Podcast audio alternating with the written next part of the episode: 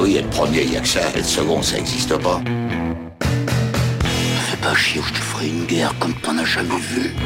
Go ahead. Quand les types de 130 kilos disent certaines choses, ceux de 60 kilos les écoutent. Make my day. Vous savez mon nom, j'ignore le vôtre. Qui êtes-vous?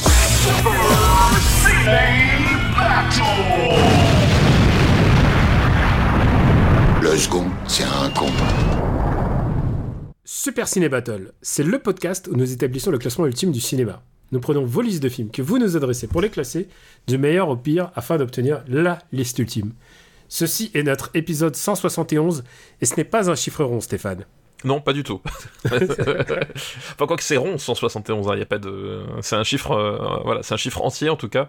C'est un, mais c'est pas, c'est pas un chiffre rond au sens où on entend, voilà, c'est pas euh, un zéro à la fin.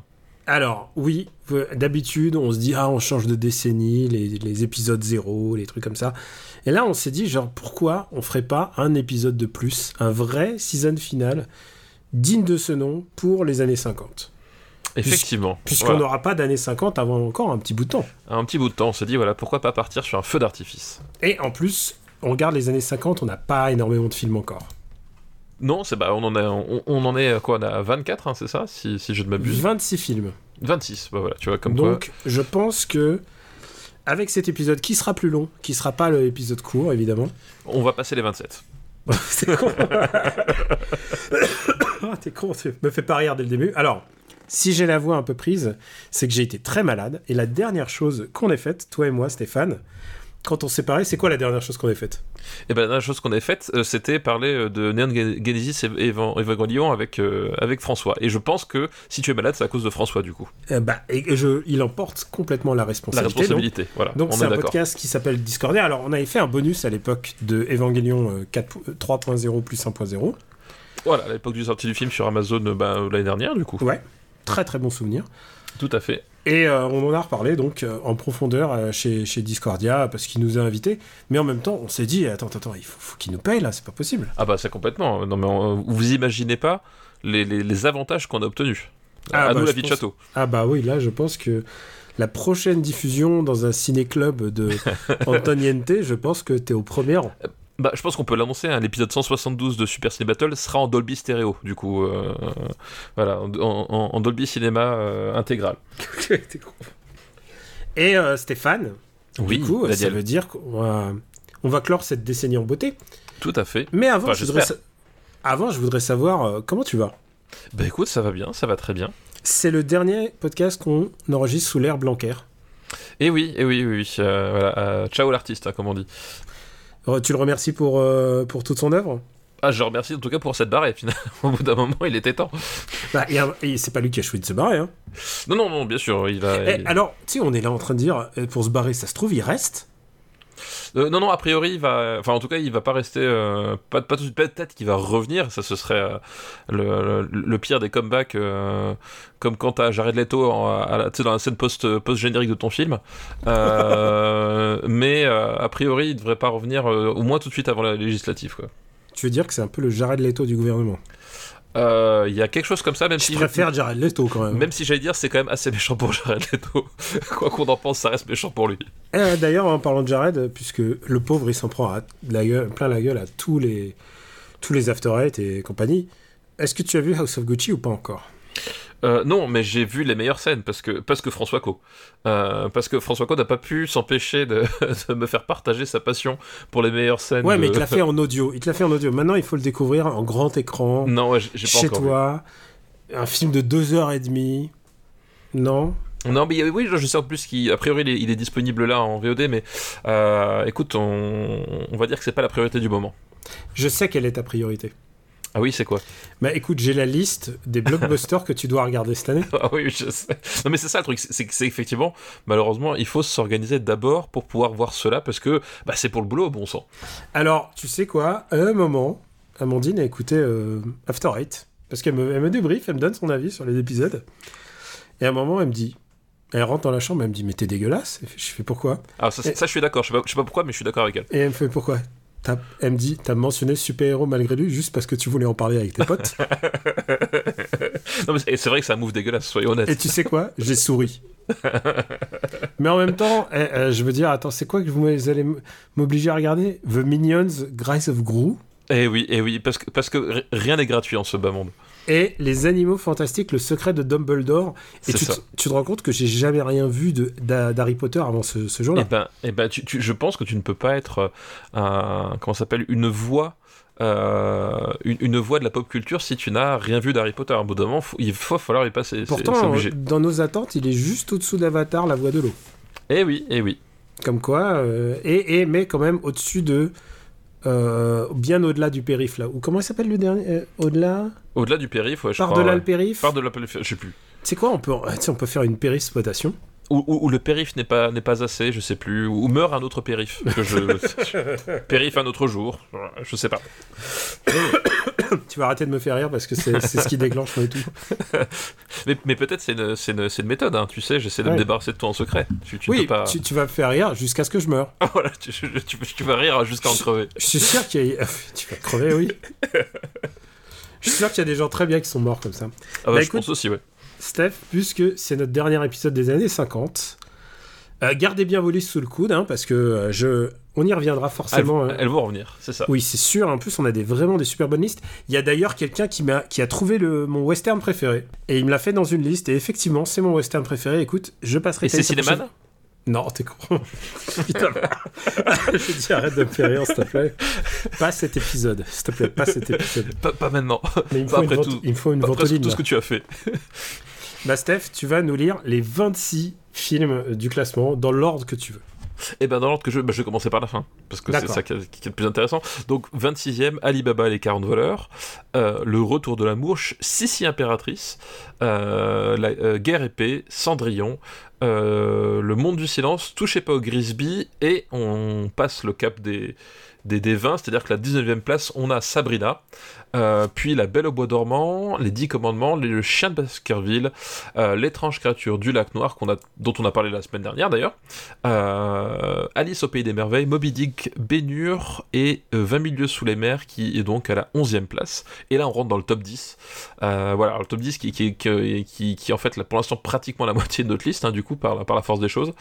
Donc on a Le crime était presque parfait, La traversée de Paris, Les 400 coups, La nuit du chasseur, Le 7e saut à la 6e place, euh, euh, puis L'ultime razzia, La mort aux trousses, Le pont de la rivière Kwai 3e, Quand la ville dort 2e et en première place pour le moment, mais peut-être cela va changer, on ne sait pas, Les 7 samouraïs d'Akira Kurosawa. Il y a un truc, c'est que euh, on parle beaucoup de la, à la maison des 400 coups parce que euh, Madame est en train de regarder les autres épisodes en fait. Elle a pas vu les 400 coups, elle a vu les autres épisodes. Ah oui, elle a vu les autres douanelles du coup. Ouais.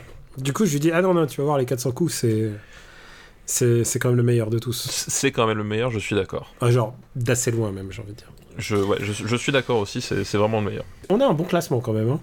Oui, oui, il a de la gueule. Il y hein. a, il y a quand même des, des films qui ont de la gueule. Je pensais pas que le pont de la rivière Croix allait rester, si longtemps au top 3. Eh ben écoute, tu vois, mais, c'est- mais c'est ça, Le- c'est le marbre, il est imprédic- imp- imp- imprédictible, imprévisible. Imprévisible. Euh, voilà, il est imprévisible, donc euh, on ne sait pas, on ne sait Il jamais est- de quoi le marbre sera fait. Il est imprévisible, j'ai envie de dire, il est imperturbable. Il est. euh, attends, je cherche des trucs en 1. Un- Il est- Invulnérable. inv- invulnérable, il est incassable. Il est Euh, incassable, c'est vrai. Et j'ai envie de te dire, y a, on a eu un message de quelqu'un euh, sur le euh, qui a posté directement dans les dans les commentaires de l'épisode. On a, j'ai mentionné sa liste le jour de son anniversaire. Eh oui, eh oui. Est-ce que ça c'est pas genre ça tient pas du fucking miracle quoi? Et c'est bah, c'est le miracle du marbre en fait. Hein. C'est voilà, c'est effectivement le marbre a su en fait parce que listes finalement quelque part c'est aussi le marbre qui les choisit. Nous on n'y est pas pour grand chose. Parce qu'il m'a pas dit, il m'a pas dit euh, c'est mon anniversaire Eh tel ouais. jour. Profite pour en passer ma liste. Non non, c'est juste j'ai choisi sa liste le jour Voilà. euh, le jour où on a diffusé l'épisode. C'est c'est le hasard cosmique. c'est ce la qui- beauté, c'est la beauté de la chose. C'est la preuve que le marbre est quand même une force cosmique. Exactement, complètement. Qui nous dépasse tous. Hein. c'est une entité. C'est une entité, je pense que voilà, elle nous est supérieure et nous la respectons. C'est ça. Nous bah, nous n'avons pas d'autre choix que de la respecter. Finalement, elle s'impose à nous. Est-ce qu'on n'est pas en train euh, de parler d'une secte en fait Je suis en train de me dire, c'est- parce que c'est quand même très sectaire tout ça. Mais je pense que le marbre est aussi bienveillant qu'il est terrifiant. Tu vois. Euh, Ah, ça c'est bien, c'est les bonnes bases d'une secte. Bravo, bravo Voilà, exactement. C'est il t'aime, mais attention, euh, fais gaffe quand même. Quoi. Il te le rendra. C'est ça, exactement. Alors, je t'ai dit, on pouvait pas partir sur euh, un petit épisode. Et surtout, on n'a pas fait de western. Ah oui. Et Oui. donc, on Alors, va dans les années 50, il y en a quelques-uns. Il y en a quelques-uns et il y en a des biens. Very good people on both sides. Voilà. Ouais, voilà, exactement. c'est très bon. Pas de politique dans mon podcast. Pas de politique dans mon podcast, effectivement. Euh, et j'y ai pensé, tu sais pourquoi? Pourquoi? Euh, Parce que j'ai vu Sonic 2 récemment. Ah, et, Et, alors? et qu'à un moment donné, bah, il y, a, il y a une vanne de, de Robotnik euh, là-dessus, en fait. Sur oui. euh, Trump? Oui, sur Trump, où il dit à. Parce qu'en fait, il, bon, je vous divulgage le truc, il se, il se fait mettre la raclée par Sonic, bon, c'est un peu le principe. Il se fait mettre la raclée par Sonic, puis en fait, il, il essaye de parlementer avec lui, et il lui fait Allez, on. euh, agree to disagree, euh, there, there was good people on both sides. et j'avoue que ça m'a fait rire. Ah, bah écoute, je suis presque déçu qu'il prenne sa retraite. euh, Jim. Ah, je croyais que tu parlais de Donald Trump. Non, non, Jim, Jim Carrey. Ah, bah oui, évidemment que Jim Carrey, c'est une, c'est une perte pour, pour nous en tant que spectateurs, ça, c'est une évidence. Alors, on va prendre une liste qui nous est envoyée par Julien. Merci Julien pour ta liste. Julien qui précise qu'il est un patriote. Sa liste, telle qu'il nous l'avait envoyée, il nous l'avait envoyée en septembre 2021, donc sa première liste. Et je dois dire un truc, il l'a envoyé en fichier Excel. D'accord, ok. Je veux juste dire, pas toujours ouf. Euh, tu sais, si je fais une recherche, si je fais une recherche, par exemple, genre ah un film western, tout ça, genre si s'il y a pas le mot, s'il y a pas un mot clé dans ta dans ta fiche, c'est toujours un peu plus compliqué. Et là, je me suis dit allez, je vais regarder sa liste. Et effectivement, il y a une liste western que je vais lire. Et je remercie Julien, mais juste pour vous dire, dans le corps du mail, ça va très bien en fait. c'est ça. Non, mais après, je après, sais a- que pour vous c'est plus propre et tout, mais pour moi en fait, genre, je préfère avoir une grande liste de bidules dans lequel je fais CTRL F que, euh, que, que un fichier Excel parce que je suis pas un mec à fichier Excel. Voyons. Mais ap- après, est-ce que c'est pas une façon originale justement de ah non, de- non, parce qu'il y a eu des, il y a eu des, il y a eu des listes très originales à mesure. oui, il y a eu des listes par dessin, des choses Il y a comme eu ça. des listes par dessin. Il y a eu aussi bah, des listes qui sont pas du tout visuelles, donc on peut pas le, enfin qui sont plutôt justement visuelles et donc on peut pas les faire en podcast. Oui, oui, On en peut- podcast ça passe assez mal. on peut pas toujours le faire, même si on est très touché. Mais en même temps, euh, faire une liste, c'est aussi ça, on le répète depuis des années, mais c'est aussi un jeu de l'esprit, c'est aussi de composer un truc, composer euh, quelque chose qui fait que, euh, bah, tout d'un coup, euh, cette liste nous, devienne comme une évidence et nous- on se dit, ah, c'est super, ça, c'est- ça peut être intéressant. Et on a donné, il y a pas si longtemps, l'exemple d'une lentilliste, c'est-à-dire les trois Sissi impératrices dans une liste. c'est ça, voilà, Alors, exactement. certes, en la passant là tout de suite, ça veut dire qu'on s'est débarrassé de tout Sissi à tout jamais. mais Oui, alors ça peut être une façon de faire, mais bon. Mais Voilà, c'est- pas un le peu dommage. C'est pas le contenu qu'on cherche, euh, Super Ciné Battle. On peut faire tous les films de. Pff, J'allais dire qu'il y en a quelqu'un qu'on aime bien. euh, pff, qui on aime bien? Enfin, Michael Mann, tu vois, d'un coup. Mais est-ce qu'on est qu'on se gâcherait pas toutes les boulettes en Bah, faisant tout ça, Michael et- Mann d'un coup? C'est ça, est-ce que ce serait pas un peu voilà, euh, Voilà. gâcher le plaisir qu'on peut avoir sur, sur le long terme? Là, j'ai juste dit Michael Mann au hasard, mais tu vois, on aurait pu dire. euh, Oui, parce qu'il n'a pas fait de film dans les années 50. Voilà, j'ai pris. pas que je Globalement, sache. Pas que je so- sache. soyons d'accord là-dessus. Pas, pas jusqu'à preuve du contraire. Et alors, sa liste euh, qui nous envoie, nous euh, et euh, que nous envoie Julien, s'appelle Trois exemples de pourquoi le western est un cinéma dans toutes ses dimensions. Oh, c'est beau ça. Et alors, tu sais quoi, j'avais que l'embarras du choix parce qu'il y a quand même des gros classicos. J'aurais pu choisir n'importe quelle liste de classicos, on en a envoyé beaucoup, et je les garde toutes. hein. Mais, tu sais, genre, des listes dont le, le nom commence par une ville euh, brésilienne, tu vois, par exemple. Tu vois, genre, je me suis dit, Je vois. je, je me dis, je, me, ré- je résiste. En plus, je suis pas sûr qu'on on a fait un Clouseau, en fait. Non, on n'a même pas fait de Clouseau. Euh, alors non, on n'en a pas Non, fait non, là, non. je suis pas sûr. On a encore plein de choses qu'on n'a pas fait, donc qui me donnent encore plus envie de continuer ces 50. Mais on a dit que ça serait le dernier. C'est ça. Il faut savoir raison garder. Et donc, le premier film de cette liste, c'est Rivière sans retour de Otto Preminger. De Autopim, effectivement. Et tu l'as Euh, vu Et bah oui, Rivière sans retour, c'est euh, effectivement euh, ce que tu appelles un, un classique. Euh, voilà, alors la Rivière sans retour. Alors déjà, donc, déjà on va, juste pour dire un truc, c'est euh, Otto Preminger, c'est pas son genre de prédilection, le western, puisqu'il en a fait qu'un. Oui, oui, Je, tout à je crois qu'il en a fait qu'un. Et, euh, et en plus, c'est un classico parce qu'il y a une future actrice dont on a déjà évoqué la présence, Voilà. Qui va faire Et en général, c'est ça qui est un peu le paradoxe de ces films-là, c'est que c'est pas des films qui brillent par leur personnage féminin, et on se souvient beaucoup de ce film grâce à elle. Voilà, Et bah, je- c'est- ouais. et, et voilà, tu l'as, dit, bah, là, c'est, Marilyn Monroe, euh, c'est Marilyn Monroe avec euh, Robert Mitchum, euh, voilà, qui, qui qui sont en tête d'affiche, film en couleur, La rivière sans retour, et donc c'est une histoire euh, euh, centrée sur des chercheurs d'or, des, des orpailleurs du coup, euh, et qui qui va croiser donc le Marilyn Monroe, elle est chanteuse de saloon, et c'est pour ça aussi qu'elle marque, c'est que évidemment, elle est, elle est au centre de l'attention littéralement, puisque c'est bah, c'est- Marilyn Monroe. Enfin, en tout cas, c'est pas encore Marilyn telle qu'on la connaît en tant que phénomène, On mais est en 52, je crois ou 53, 54, 54. 54, voilà. Mais en tout cas, euh, dans le saloon, elle est le centre d'a- d'attention. Voilà, il y, a- y y cette fameuse scène euh, où, euh, où elle chante et en fait, bah, elle est entourée. Il y a des hommes partout, dans les escaliers, sur les sur les rambardes, toutes les tables. Enfin voilà. Et oui, elle est évidemment mise en valeur, robe de soirée.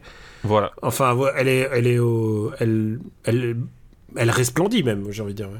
Ah bah oui, bah complètement. Enfin voilà, il, il, il s'est pas, il s'est trompé, euh, euh, il s'est pas trompé en, la choisissant. Euh, elle était née pour ce rôle en fait. Elle était née pour ce rôle. Et du coup, du coup, voilà, le, personnage de Robert Mitchum, donc Orpailleur et de Marilyn Monroe vont, se, vont se télescoper. Et en fait, c'est plus encore qu'un western, ça c'est presque même un, un film d'aventure en fait, Euh, puisque euh, puisque justement euh, la rivière du titre, il y a toutes ces séquences avec le, le, le radeau à la dérive, Qui, ne sont, qui sont pas rapides, aux États-Unis d'ailleurs, qui sont tournés au Canada, je crois. qui sont tournés au Canada. Après, après les, séquences sont, sont tournées devant un- en rétroprojection. Ah bah oui, non, il faut pas risquer Marilyn voilà. Et Robert Mitchum. mais- Ils vont, ils vont pas risquer de faire tomber Robert Mitchum dans, dans la flotte. Mais voilà, il y, y a presque effectivement un côté, euh, euh, un côté film d'aventure en fait dans, dans, dans, dans, cette histoire, puisque euh, ça va moins être les poncifs avec le, duel, le shérif, etc., que justement cette, cette espèce de d'échappée euh, de, ces personnages-là qui vont finalement chercher à, à faire leur vie un peu à l'écart de un peu à l'écart du, monde voilà dans, dans, dans la nature voilà il y a des scènes de vie et il y a aussi l'histoire d'un d'un- d'un petit garçon en fait voilà. C'est Euh, quoi le- Alors oui, ils partent avec le petit garçon, mais c'est quoi déjà donc du coup euh, il- euh, Lui, il, se- il rencontre euh, Marilyn Monroe au bar, voilà. Et, et, et ensuite elle, ils, elle- pr- ils prennent la fuite. C'est ça ils prennent la fuite parce qu'en fait Mm. elle elle a pris euh, sous son aile le, le, Le garçon. le gamin qui avait, qui avait été en fait abandonné là Euh, et le, le personnage donc de de euh, Robert Mitchum euh, lui il essaye de retrouver son, son fils qui lui a été enlevé en fait Euh, et c'est elle qui en fait l'a pris sous son aile et du coup c'est comme ça en fait qu'ils vont qu'ils vont se rencontrer et et, et, et devenir en fait un un, un, un- trinôme en fait. Euh, voilà avec toute cette toute cette histoire à propos justement de la famille recomposée etc euh, voilà puisque la, la, mère du gamin donc la- l'ancienne euh, partenaire de Robert Mitchum est décédée. Et en fait voilà ils, vont ils vont ils vont s'enfuir. Ils vont s'enfuir et essayer de voilà de de, de construire une nouvelle vie euh, au, au bas de la rivière, un peu, un, peu, un peu loin de tout ça, un peu loin des ennuis qui, qui avait euh, dans, dans la ville et, euh, et au saloon quoi. Une espèce de vie de ferme et tout. Pour, évidemment, pour Marilyn, le but, bah, c'est qu'elle est chanteuse de bar, mais du coup, c'est de s'émanciper de ce- cette, idée, cette idée et de devenir un peu, c'est un peu. Un peu son film de gladiateur à elle, quoi. ouais, il y a un peu de ça effectivement, effectivement, il y a un peu de ça. c'est de quitter cet univers. Est-ce que tu aimes ce film? Écoute, c'est un film que euh, que j'aime trouve- bien. Je trouve que c'est un très très beau film. C'est vraiment du beau cinémascope. De... Voilà, c'est- extrêmement bien filmé, c'est du cinémascope euh, euh, avec une voilà une, une photo en couleur euh, quand même quand même plutôt très classe. Euh, après voilà, après effectivement je- le il y a le, le, rapport entre les personnages euh, est, est- est très intéressant, mais il y a, y y on va dire une espèce certaine couche de naïveté dans le je trouve dans le dans, dans ce dans ce couple là qui euh, voilà qui moi me parle peut-être un peu moins. C'est-à-dire qu'effectivement, je, tu, tu, tu, compares, on va dire, le, le, le, le côté, euh, enfin, le, le côté, la, ru, la rugosité de l'Est, euh, de l'Ouest, pardon, euh, l'Ouest sauvage, là il y a un côté presque euh, presque bulle un peu trop euh, un peu trop charmant en fait euh, par rapport à ce que ce que j'imaginerais de devoir s'installer T'as raison, c'est peut-être un peu une presque un conte de fées en fait. Bah, il y, a une dimension conte de fées. Il y a presque ou conte de fées ou ou ou, ou qu'est-ce que j'allais dire ou Alice au pays des merveilles. Enfin, il y a, il y a, il y a, y a un conte. Ça, c'est effectivement à partir du moment où il quitte la la, le, la ville et le saloon, euh, il, il, s'installe voilà, dans une espèce de bulle un peu, euh, euh, un peu naïve, un peu, un peu charmante, qui fonctionne très bien en tant que telle, parce que ben voilà, t'as les numéros de chant de Marilyn Monroe, t'as le charisme quand même de, de Robert Mitchum, t'as l'aventure dont il triomphe à, à, trois en fait c'est aussi ça le, le truc c'est qu'en fait ils sont face aux éléments euh, et ils triomphent à trois euh, mais en même temps scène de massage si je me souviens parce que, évidemment, euh, on parle de rivière à un moment, je crois que elle est genre, elle porte juste une couverture et il la, il la masse et il lui masse les jambes et tout ça. Enfin, genre, c'est du, c'est de l'érotisme Marilyn Monroe-esque, vraiment. J'allais dire, c'est même pas naissance, je veux dire, c'est de l'évidence même. Ce film est, je pense, la, la, portée érotique de ce film est vraiment beaucoup plus intense qu'un qu'un western classique. Ah bah, de toute façon, un western, un western classique, effectivement, comme tu l'as très bien dit, les femmes, c'est pas forcément des personnages qui sont extrêmement centraux dans, dans l'intrigue, dans l'écriture, euh, dans, un peu tout. Donc là, effectivement, il y a, y a la volonté euh, de faire un vrai duo, en fait, euh, avec les deux personnages. De faire un vrai duo, effectivement. Je, je, trouve super beau ce film. Par contre, c'est vrai que c'est vrai que c'est vraiment une offre. Là, c'est un peu le thème de la, de la liste hein, d'ailleurs. C'est que c'est des films. Euh, là, je relis le, le, thème de la liste. C'est le cinéma dans toutes ses dimensions. C'est vraiment le, ce que le western pouvait apporter de plus extrême. C'est-à-dire, il y a, y a il n'y a pas, presque pas de tristesse. Genre, la seule oui. tristesse qu'il peut avoir, c'est ces personnages qui s'émancipent de leur propre truc. Je crois même que le héros, lui, il rêve que de. Il rêve plus d'or, il rêve juste de sang. Oui, c'est ça, exactement. Il ouais, rêve juste ouais. d'une ferme et de. Et enfin, je veux dire, c'est vraiment le, le, personnage Mitchumesque par excellence, quoi. Voilà. Alors, il y a, y a quand même une, une, certaine tragédie, en fait, à, euh, dans, le, dans le dernier tiers du film, en fait, euh, puisque euh, à, un moment donné, euh, le, le. Comment s'appelle le, le, personnage de, de, Marilyn Monroe va euh, renouer avec des, des, des, hommes de. Enfin, des gens de son, de, son passé, etc. Et, voilà, il y a toute une, toute une intrigue là-dessus. Et puis, il y a, il y a un côté un peu dramatique.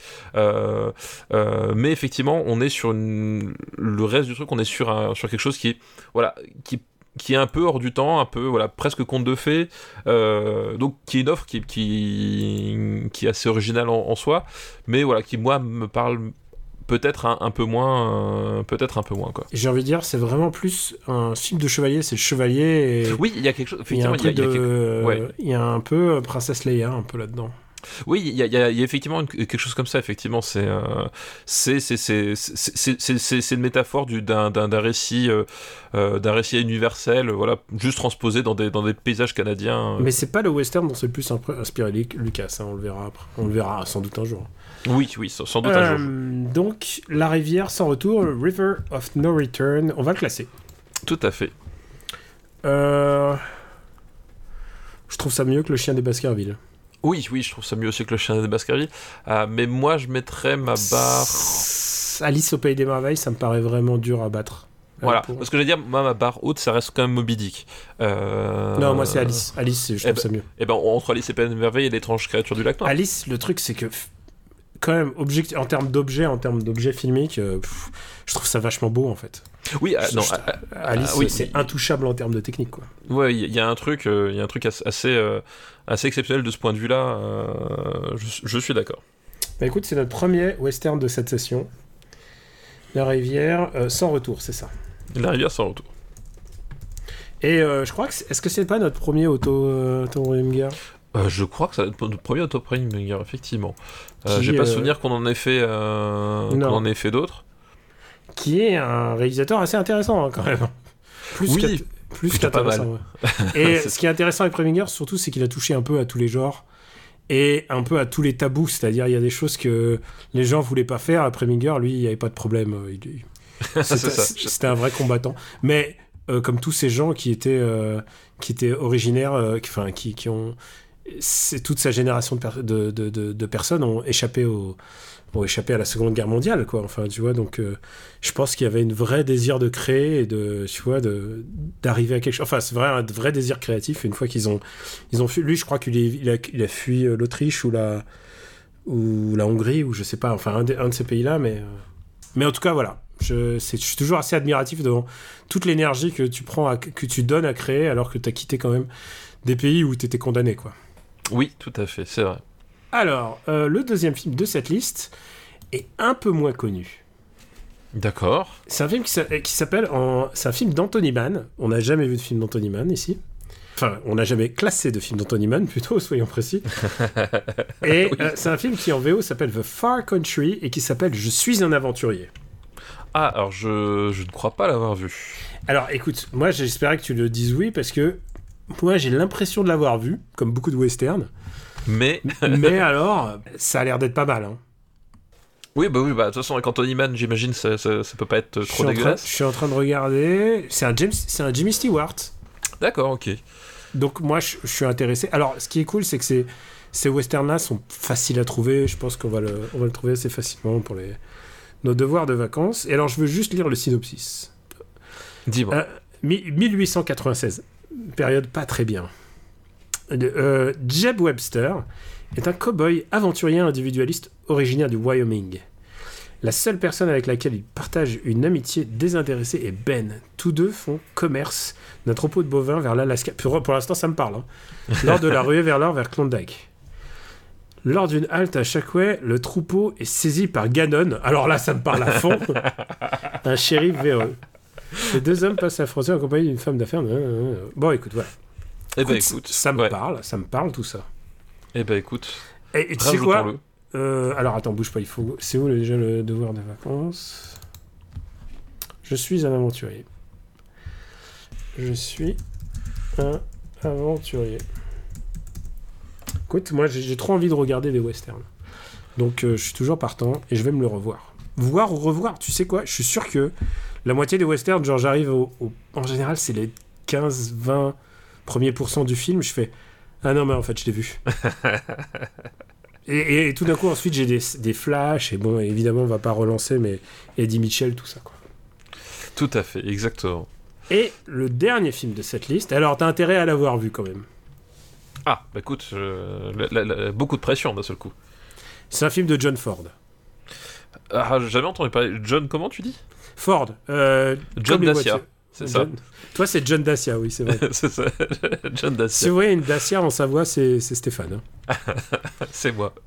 Et Euh, le- attends, attends, attends, laisse-moi Ah. deviner. D'accord. Euh, euh, Est-ce que c'est celui auquel je pense? Alors, pff, non, mon cochon. C'est, alors, ce, ce- ce- ce n'est pas la prisonnière du désert. ah si, c'est la prisonnière du désert. Ah, voilà, bah, c'était celui-là auquel je pensais. Ah, tu pensais à la prisonnière du désert, d'accord, ok. Bah écoute, on va faire la prisonnière du désert, qui s'appelle pas du tout la prisonnière du désert en VO, The mais Searchers, ouais. The Searchers, c'est-à-dire les gens... Les, Qui cherche Qui cherchent, les, les gens partis à la recherche. Les chercheurs. Les chercheurs. ouais. les chercheurs. Et ça, par contre, tu l'as vu. Oui, bah pas qu'un peu, oui, effectivement. euh, voilà.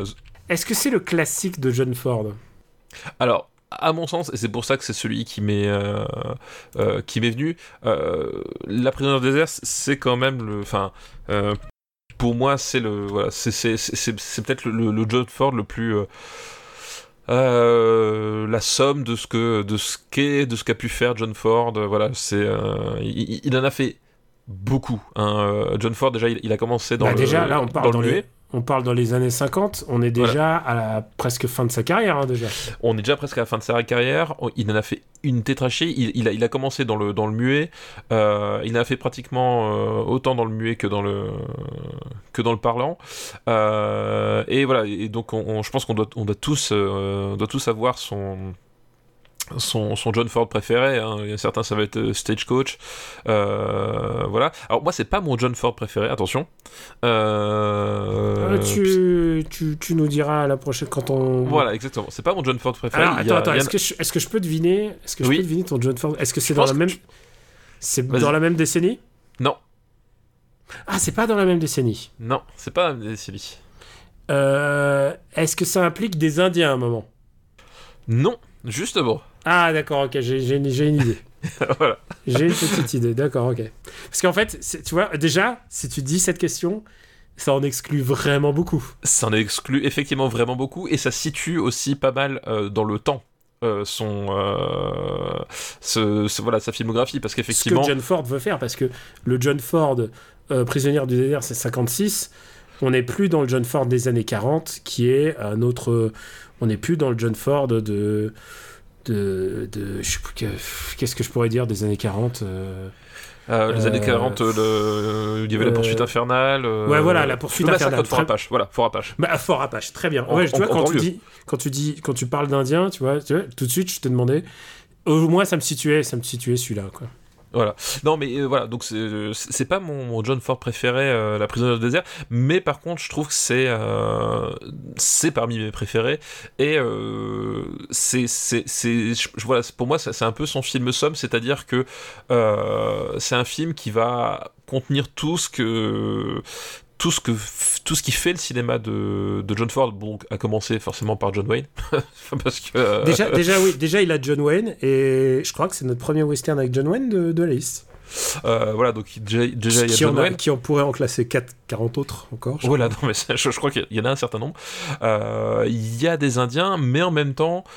euh, Est-ce que on- c'est est -ce c'est le plus nuancé avec les Indiens qu'il ait jamais bah, fait voilà, c'est ce que j'allais dire. Et en même temps, c'est c'est ce- c'est un, un- un de ses films de fin de carrière, c'est-à-dire que il revient un petit peu, enfin pas un petit peu, il revient complètement euh, Sur la légende fordienne qu'il a sur la lui-même. légende fordienne. Voilà. Je, je veux dire, on parle d'un. an- Je, alors, je suis pas un Fordi- Fordiste absolu, genre, je connais pas ce que j'ai lu, j'ai vu, mais il y a des choses que je sais pas exactement. Mais je pense qu'à ce moment-là de cette vie, quand John Ford va, va euh, filmer, euh, là, en l'occurrence, c'est Monument Valley, donc dans l'Arizona, où j'ai été. Où j'ai été. J'aime suffisamment John Ford pour être allé à Monument Valley, si tu veux. Mais euh, mais il y a, il y a un endroit qui s'appelle le John, le John Ford Point, quoi. Voilà. Il y a, Bah oui, il y a mais un endroit qui s'appelle le point John Ford pour, pour avoir le plan, les plans iconiques euh, de John Ford. Alors, je sais pas si à ce moment-là, en allant tourner ce film, ce point-là est appelé le point John Ford, mais en tout cas, euh, en tout cas, c'est- John Ford est déjà une légende quand il fait ce film. Voilà. Et il est, non, mais il est même plus qu'une légende. Enfin, j'ai envie de dire, il est le cinéma américain en fait. Euh, oui, il y a il- pas d'alter. il y a- il y a- et C'est à une époque où il n'y a pas d'alternative en fait. Il y a le, le cinéma américain, c'est soit c'est Hurluberlu d'Hitchcock. euh, qui est anglais d'ailleurs. Qui est, ouais, ouais, c'est pour ça que je dis Hurluber- Hurluberlu. Tout à fait. Euh, qui, qui est venu faire des films aux États-Unis à ce moment-là, mais bon, euh, il ne l'aura personne, c'est quand même de l'humour anglais. Euh, Il y a, il y a, pas y a- y a, y a d'autres films, mais c'est John Ford qui incarne le cinéma. Non, mais voilà, c'est ça, c'est John Ford qui incarne le cinéma. Et effectivement, là, il arrive à un stade de sa carrière où euh, bah, il est, euh, il, il- il- il a, il a plus d'une centaine de films à, ce- moment-là. hein. Je, enfin, je, je- je serais bien incapable de les, euh, de, de tous les compter, mais je Crédité ou pas crédité, remplacé, parce qu'à un moment, il y avait un truc industriel. Il y a des films de John Ford où John Ford a remplacé des mecs à la Mhm. volée, ou vice-versa, parce que ça se tournait à côté. Il était là ou- pour des histoires de studio. Et pareil, ça lui est arrivé aussi. de- Enfin, après, au bout d'un moment, John Ford, à ce moment-là, il est tout puissant.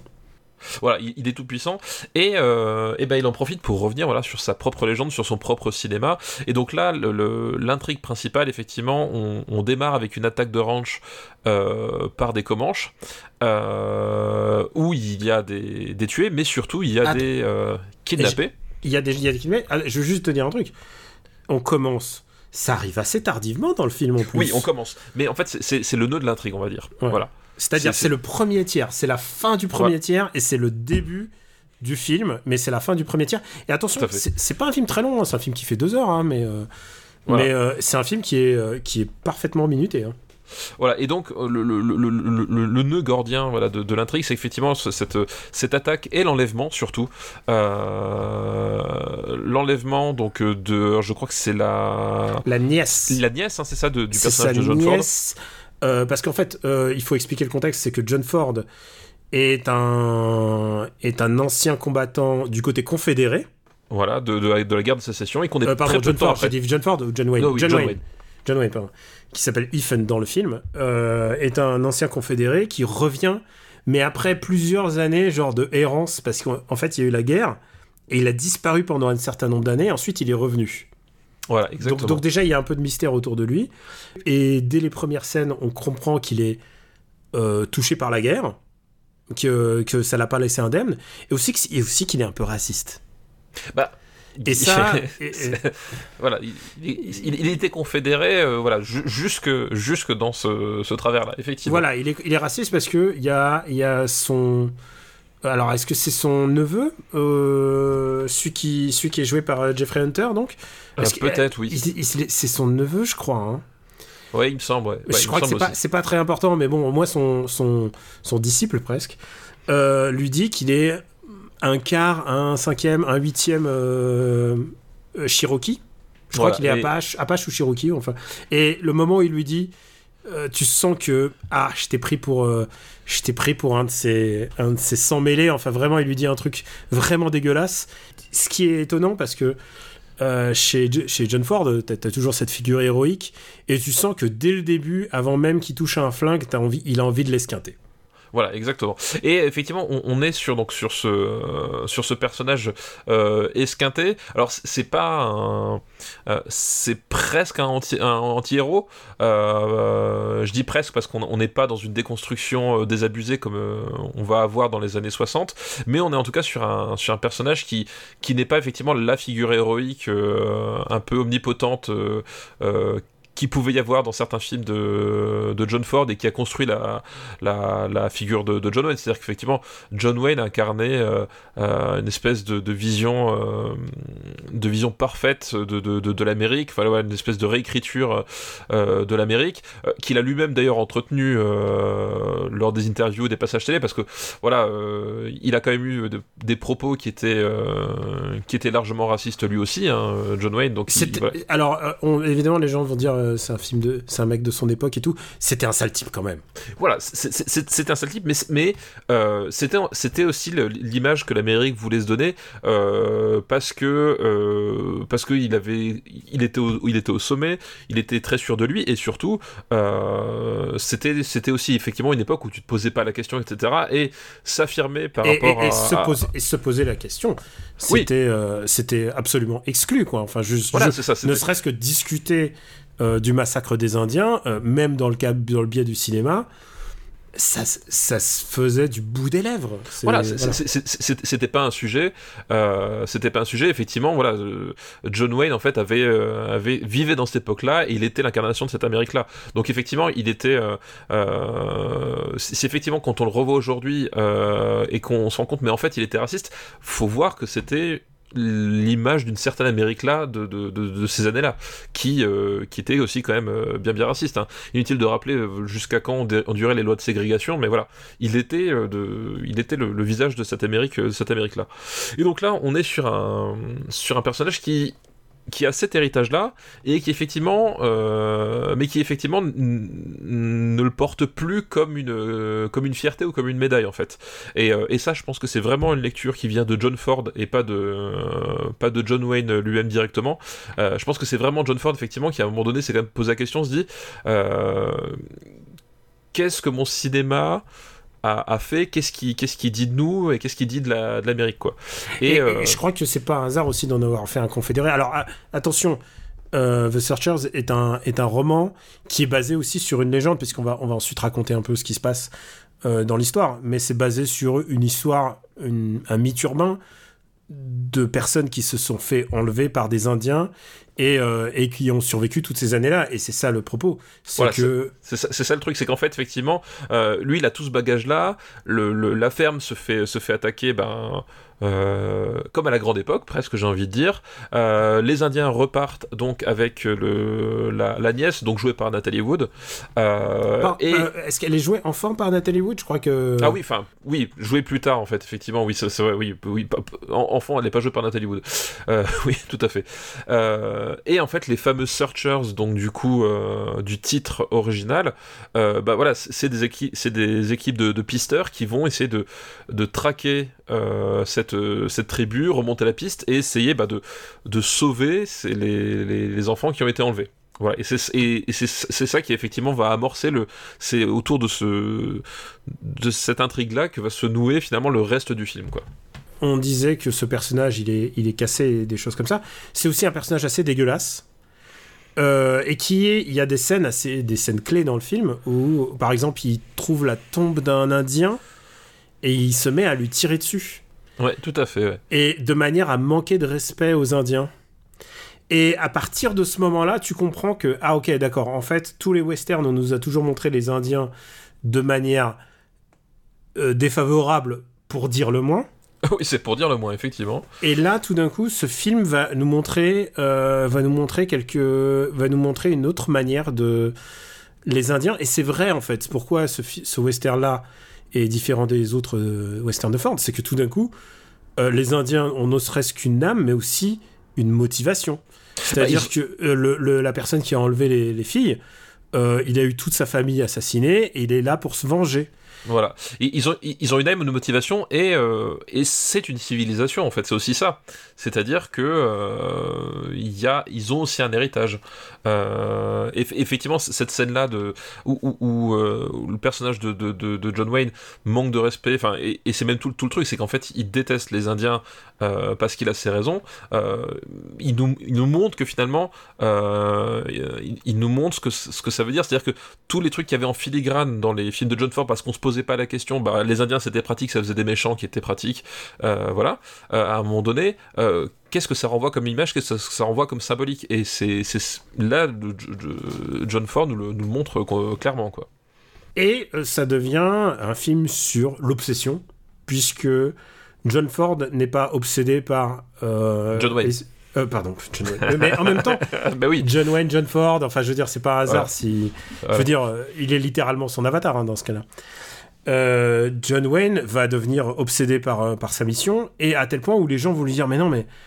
euh, écoute, si elle est vivante, euh, peut-être qu'elle va bien, et, mais lâchons, lâchons l'histoire, quoi. Arrêtons, arrêtons cette quête, euh, cette quête impossible, parce qu'ils vont passer plusieurs années à sillonner euh, l'Ouest américain à la recherche de, donc, de celle qui va devenir Natalie Wood. C'est ça, tout à fait. Euh, et qui, on va, du coup, on va, on va avoir en fait le, le, le, personnage de John Wayne, donc qui va, qui va s'entêter, s'obstiner, effectivement, de euh, virer à l'obsession pour retrouver cette quête, parce que euh, en plus, il, il le doit à, entre guillemets, du coup, à son, à son frère qui meurt au début du film. Alors, me- je veux juste dire, excuse-moi Stéphane, puisqu'on là on va on va clore le chapitre du frère qui meurt. La, la ferme qui brûle au début là. À chaque fois que je le vois, je fais ah c'est Oncle Owen.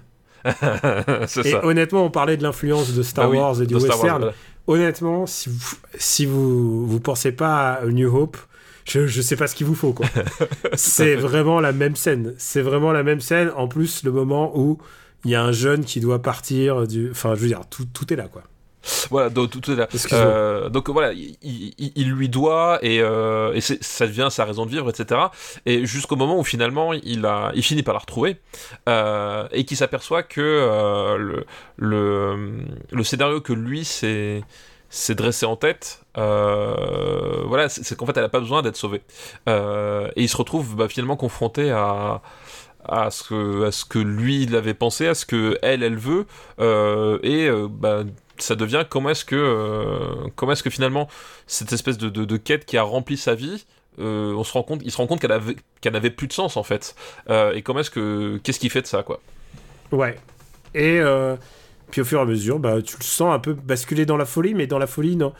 Joué de manière de par John Wayne, c'est-à-dire que c'est quand même une folie très rentrée.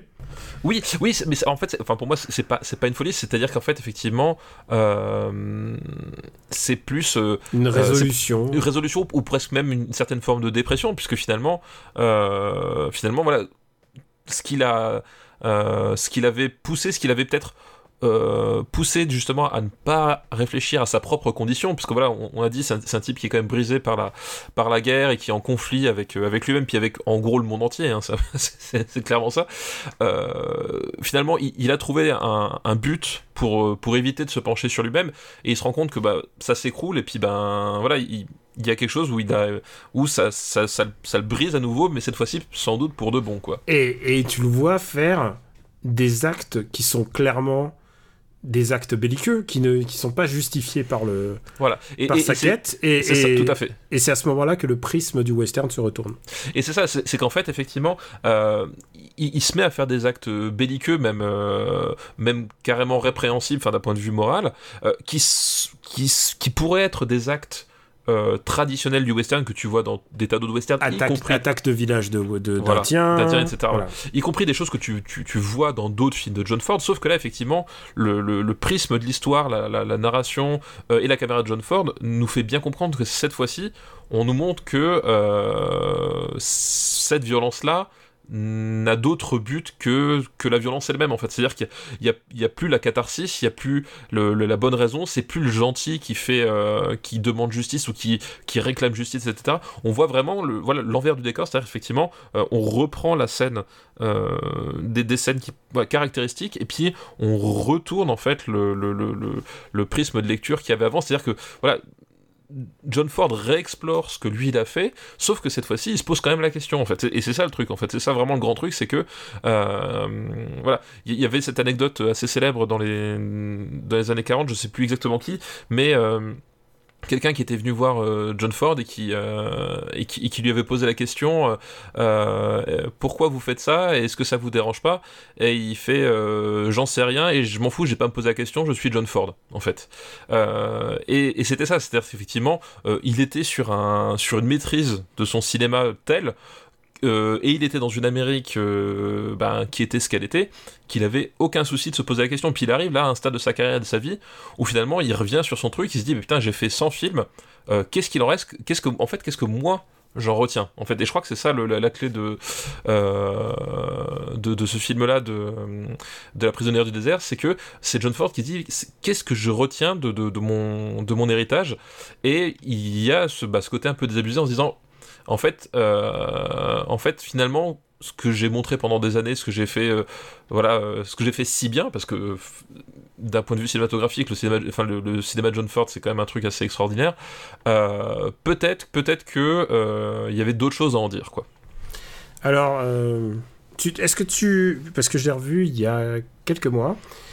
Est-ce que tu connais la théorie comme quoi, en fait, le personnage de John Wayne, donc Ethan, mm-hmm. il serait peut-être, en fait, amoureux en fait de la femme de son mari.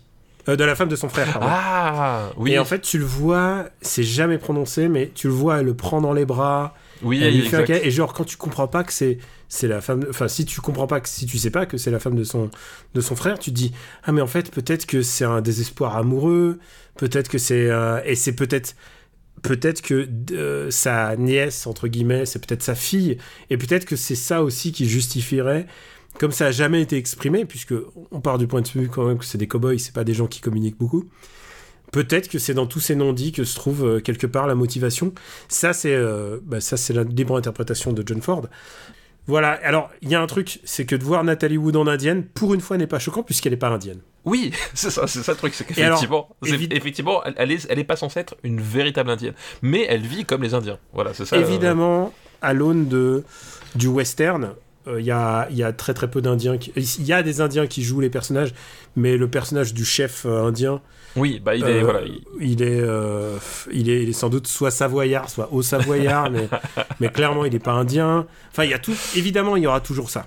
Il y aura Bah, il y, toujours aura ça. toujours. c'est- C'est-à-dire, mais il y a toujours ça. Puis voilà, encore une fois, euh, là, on est au milieu des années 50. Faut, faut, faut voir que la, la lente évolution euh, à Hollywood en termes de, de représentation, mais aussi d'écriture, etc., elle, elle est en train de s'amorcer. Encore une fois, là, voilà, on, on- on parle de John Ford qui, qui revient après plus de 100 films en se disant bon, ok, il y a certains trucs où j'ai peut-être déconné. Voilà. Et euh, il y, a, il y a vraiment cette idée. J'aurais peut-être pu moins massacrer d'Indiens parce qu'en fait, Voilà. ils, ont, ils ont une âme, peut-être. Voilà. Et Peut-être il l'a dit, il dans des interviews, il dit peut-être j'aurais dû, j'aurais mieux fait, j'aurais pu, si j'avais un peu mieux fait mon travail. Il l'a dit, hein, à nombreuses Ah non, interviews. bien en sûr. fin de vie, il a clairement, il a eu des regrets. Alors, dire que, voilà, il a fait du travail de propagande, oui, d'une certaine manière, Donc, bah, d'une certaine- mais il est conscient de, aussi de, de la limite de son art et surtout de, de ce qu'il aurait pu, f- de ce qu'il aurait pu faire en d'autres circonstances, quoi. Mais de toute façon, on en avait déjà parlé parce que je crois qu'on avait, on avait abordé, c'était quel C'était euh, Euh, les Cheyennes, non? On a fait les Cheyennes. Voilà, on a, on a fait les Cheyennes, donc dans les années 60. Les Cheyennes, Euh, qui, est, qui est un des plus, genre, un des plus engagés, en fait. Voilà, et, et effectivement, c'est que, c'est que euh, on, on- on est dans cette métamorphose-là, et, et encore une fois, euh, c'était pas le c'était pas le prisme d'Hollywood, c'était même pas le prisme de la société. Voilà, Mm. que c'est qu'à un moment donné, on peut pas. Euh, évidemment, on peut pointer du doigt le fait que le cinéma de John Ford, d'une manière générale, a effectivement contribué à une certaine image des Indiens euh, et n'a sans doute pas encouragé euh, les gens à considérer les Indiens comme des êtres humains. Ça, c'est une certitude. Par contre, on peut pas lui reprocher d'avoir fait ça de pleine conscience, dans le sens où finalement, il accompagnait un espèce de mouvement social qui était ce qu'il était, et voilà. On se posait simplement pas la question. Le truc, c'est qu'effectivement, là, à ce moment-là de sa carrière, il commence à se la poser. On arrive après sur, euh, sur Les Cheyennes, qui est effectivement un vrai film engagé euh, pro-indien. euh, voilà. Il y, a quand même ce. ce- c'est là où tu vois la prise de conscience, c'est qu'à un moment donné, il- il- la question se pose. Si même John Ford s'est posé la question, ça veut dire que les autres peuvent se le poser, quoi. les autres peuvent se la poser et on est, et on, et on est à l'amorce de, de, de ça. Et donc effectivement, le- les principaux rôles parlants chez les Indiens sont joués par des, par des blancs avec euh, des traits ethniques un peu euh, qui sont pas vraiment européens, mais qui restent quand même des, blancs grimés. Mais faut voir qu'effectivement en termes d'évolution, euh, on peut pas avoir, enfin tout se fait pas d'un seul coup. Tu vois ce que je veux dire? C'est que c'est qu'à un moment donné, c'est comme c'est comme tous les sujets de, société qui bouleversent à un moment donné.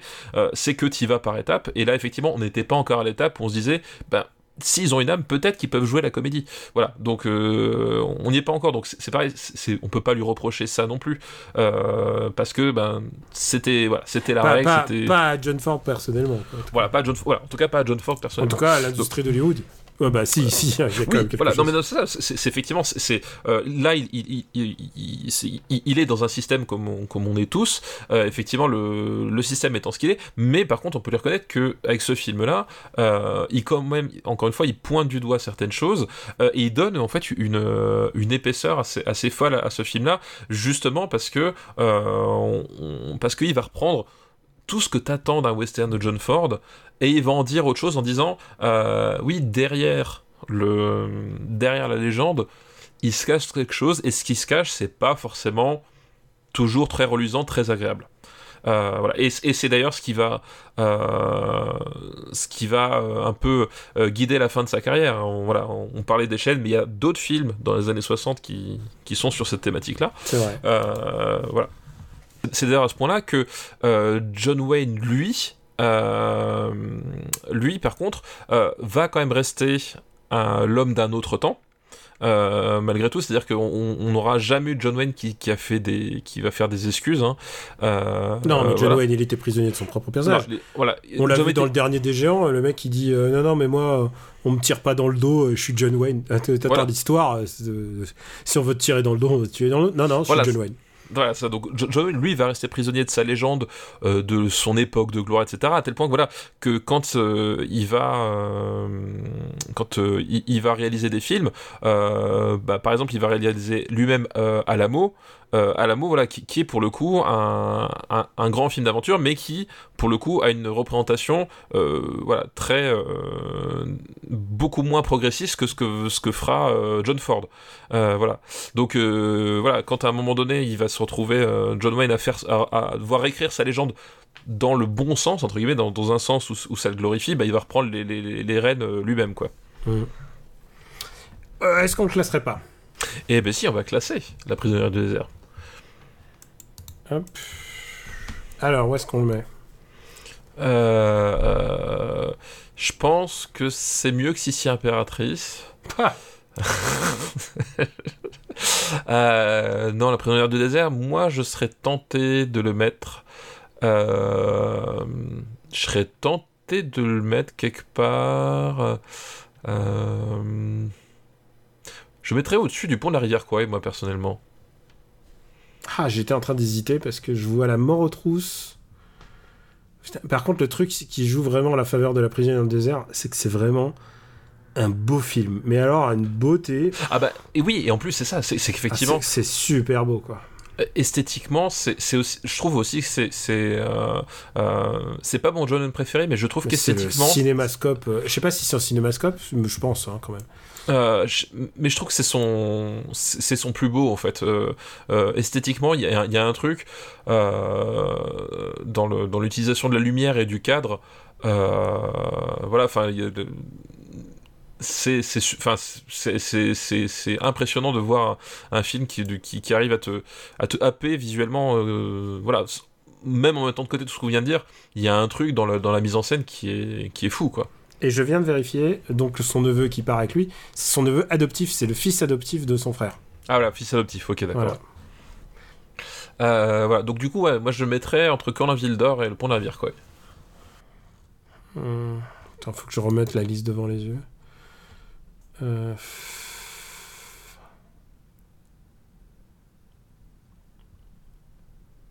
C'est marrant hein, parce que le pont de la rivière Kouai, en fait, je t'aurais dit, si on avait fait ça avant, genre il y a deux ans, je t'aurais dit ce film oui.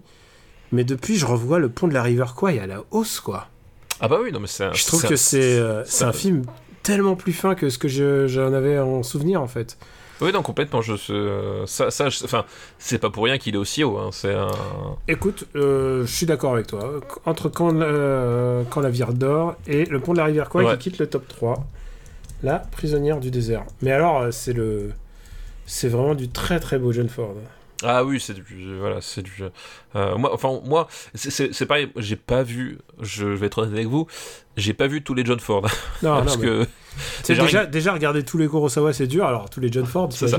tous les John Ford c'est c'est même presque impossible et dans les muets je- dans les muets t'en as plein qui sont enfin je pense pas qu'ils soient trouvables très- si facilement que ça malgré euh, la présence de John Ford au générique euh, mais dans tous les John Ford que j'ai vus, enfin j'ai vu les grands classiques et j'en ai vu des un peu moins, euh, ça reste pour moi déjà tout en haut du panier. C'est pas celui que je préfère, mais c'est quand même, euh, à mon sens, un des John Ford les plus, les plus essentiels, quoi.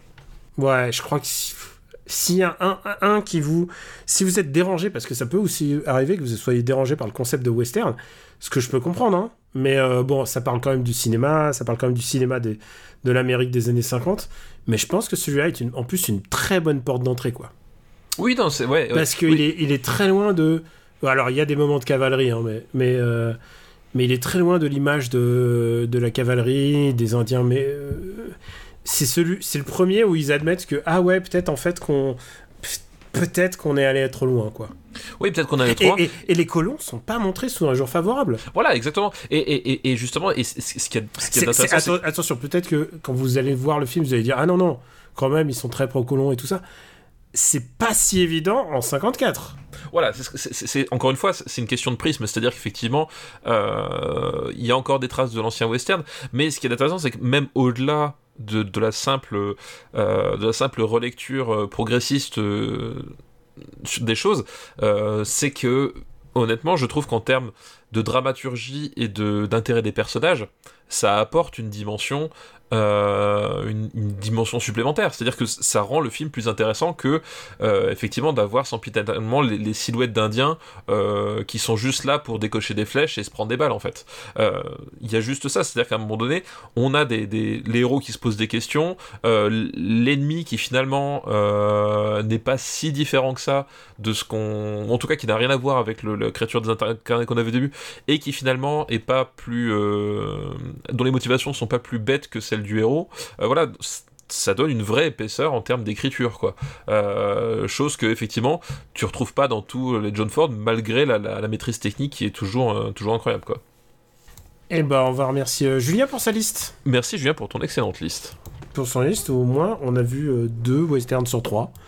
Ce qui est, ce qui est en fait, je me rends compte assez pas mal, puisque en fait, pff, tu sais, les westerns, euh, tu, tu peux ne pas tomber sur les bons, quoi, hein, tout simplement. Bah, euh, surtout les années 50, euh, il y en a eu une pelletée quand même de réaliser. Et alors, tu sais que, moi, c'est, je- je- je- ce show, euh, Super Ciné Battle, il y a parfois des films qui me démangent et je me dis, ah, ça serait vraiment bien qu'on fasse ça. parce que ça c'est, c'est pas quelque chose qu'on a fait.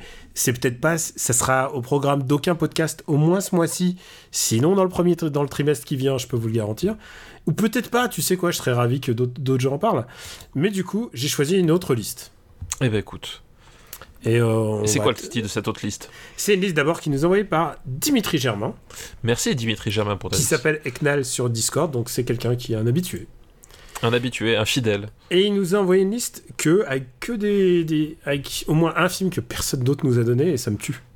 bah, il y en a comme Mais ça. ça se trouve tu l'as pas vu et du coup ça voudrait dire que l'épisode prendrait fin de manière euh, brutale Oula. et ça te met un peu la pression. Oui, non, je- je- je- je- trop de pression là, trop de suspense. En plus il y a un film, un film que j'ai pas vu aussi donc tu vois donc je serais aussi fautif que toi. Et cette liste s'appelle journaliste, une profession déjà compliquée dans les années 50. ok, très bien. Et le premier film, et c'est celui que j'ai pas. Ah non, on va faire celui que j'ai, que je peux, que j'ai vu et que je pense que t'as vu aussi. Dis-moi. Le, le, pre- le premier film de sa liste, c'est Le Gouffre aux chimères de Billy Wilder. Euh, eh ben, je ne l'ai pas vu, le gouffre aux chimères. Ok, d'accord, ok. On commence. Oh, ouais, attention, peut-être que cette liste va être remise. Même si c'est un Billy Wilder, euh, voilà, je, je ne l'ai malheureusement pas vu. Attends, faut que je me le remette. C'est Le Gouffre aux chimères. Alors, c'est euh, c'est le genre de film que, en général, les gens qui sont passionnés de cinéma et en école de journalisme, ils ont vu parce que c'est vraiment c'est un cas d'école. D'accord, ouais, non, mais ce- celui-là, ça fait partie de ceux que j'ai pas vu malheureusement. Écoute, euh, je te le choperai, enfin je te l'enverrai sans aucun problème parce que de toute manière, on, a, on parle de films de 51, c'est c'est des films qui sont quand même des classicos. Enfin, classicos, il faut suffit de l'avoir. Alors, deuxième film. Alors moi, je cro- je suis pas sûr de l'avoir vu. C'est Bas les masques de Richard Brooks. Bas les masques de Richard Brooks. Brooks. Euh, alors, c'est quoi le, le- Attends, le pitch, parce que là, je me rappelle pas comme ça. Alors, attends. Bas les mains de Richard Brooks. euh, C'est avec Humphrey Bogart. Donc, possiblement, on l'a vu, mais alors. euh, Jeff donc, du coup- Burroughs, reporter au Day, enquête sur le Cade de la pègre Thomas Renzi. Malgré les pressions et les menaces, il fera éclater la vérité grâce à son rédacteur en chef, Ed Ah oui.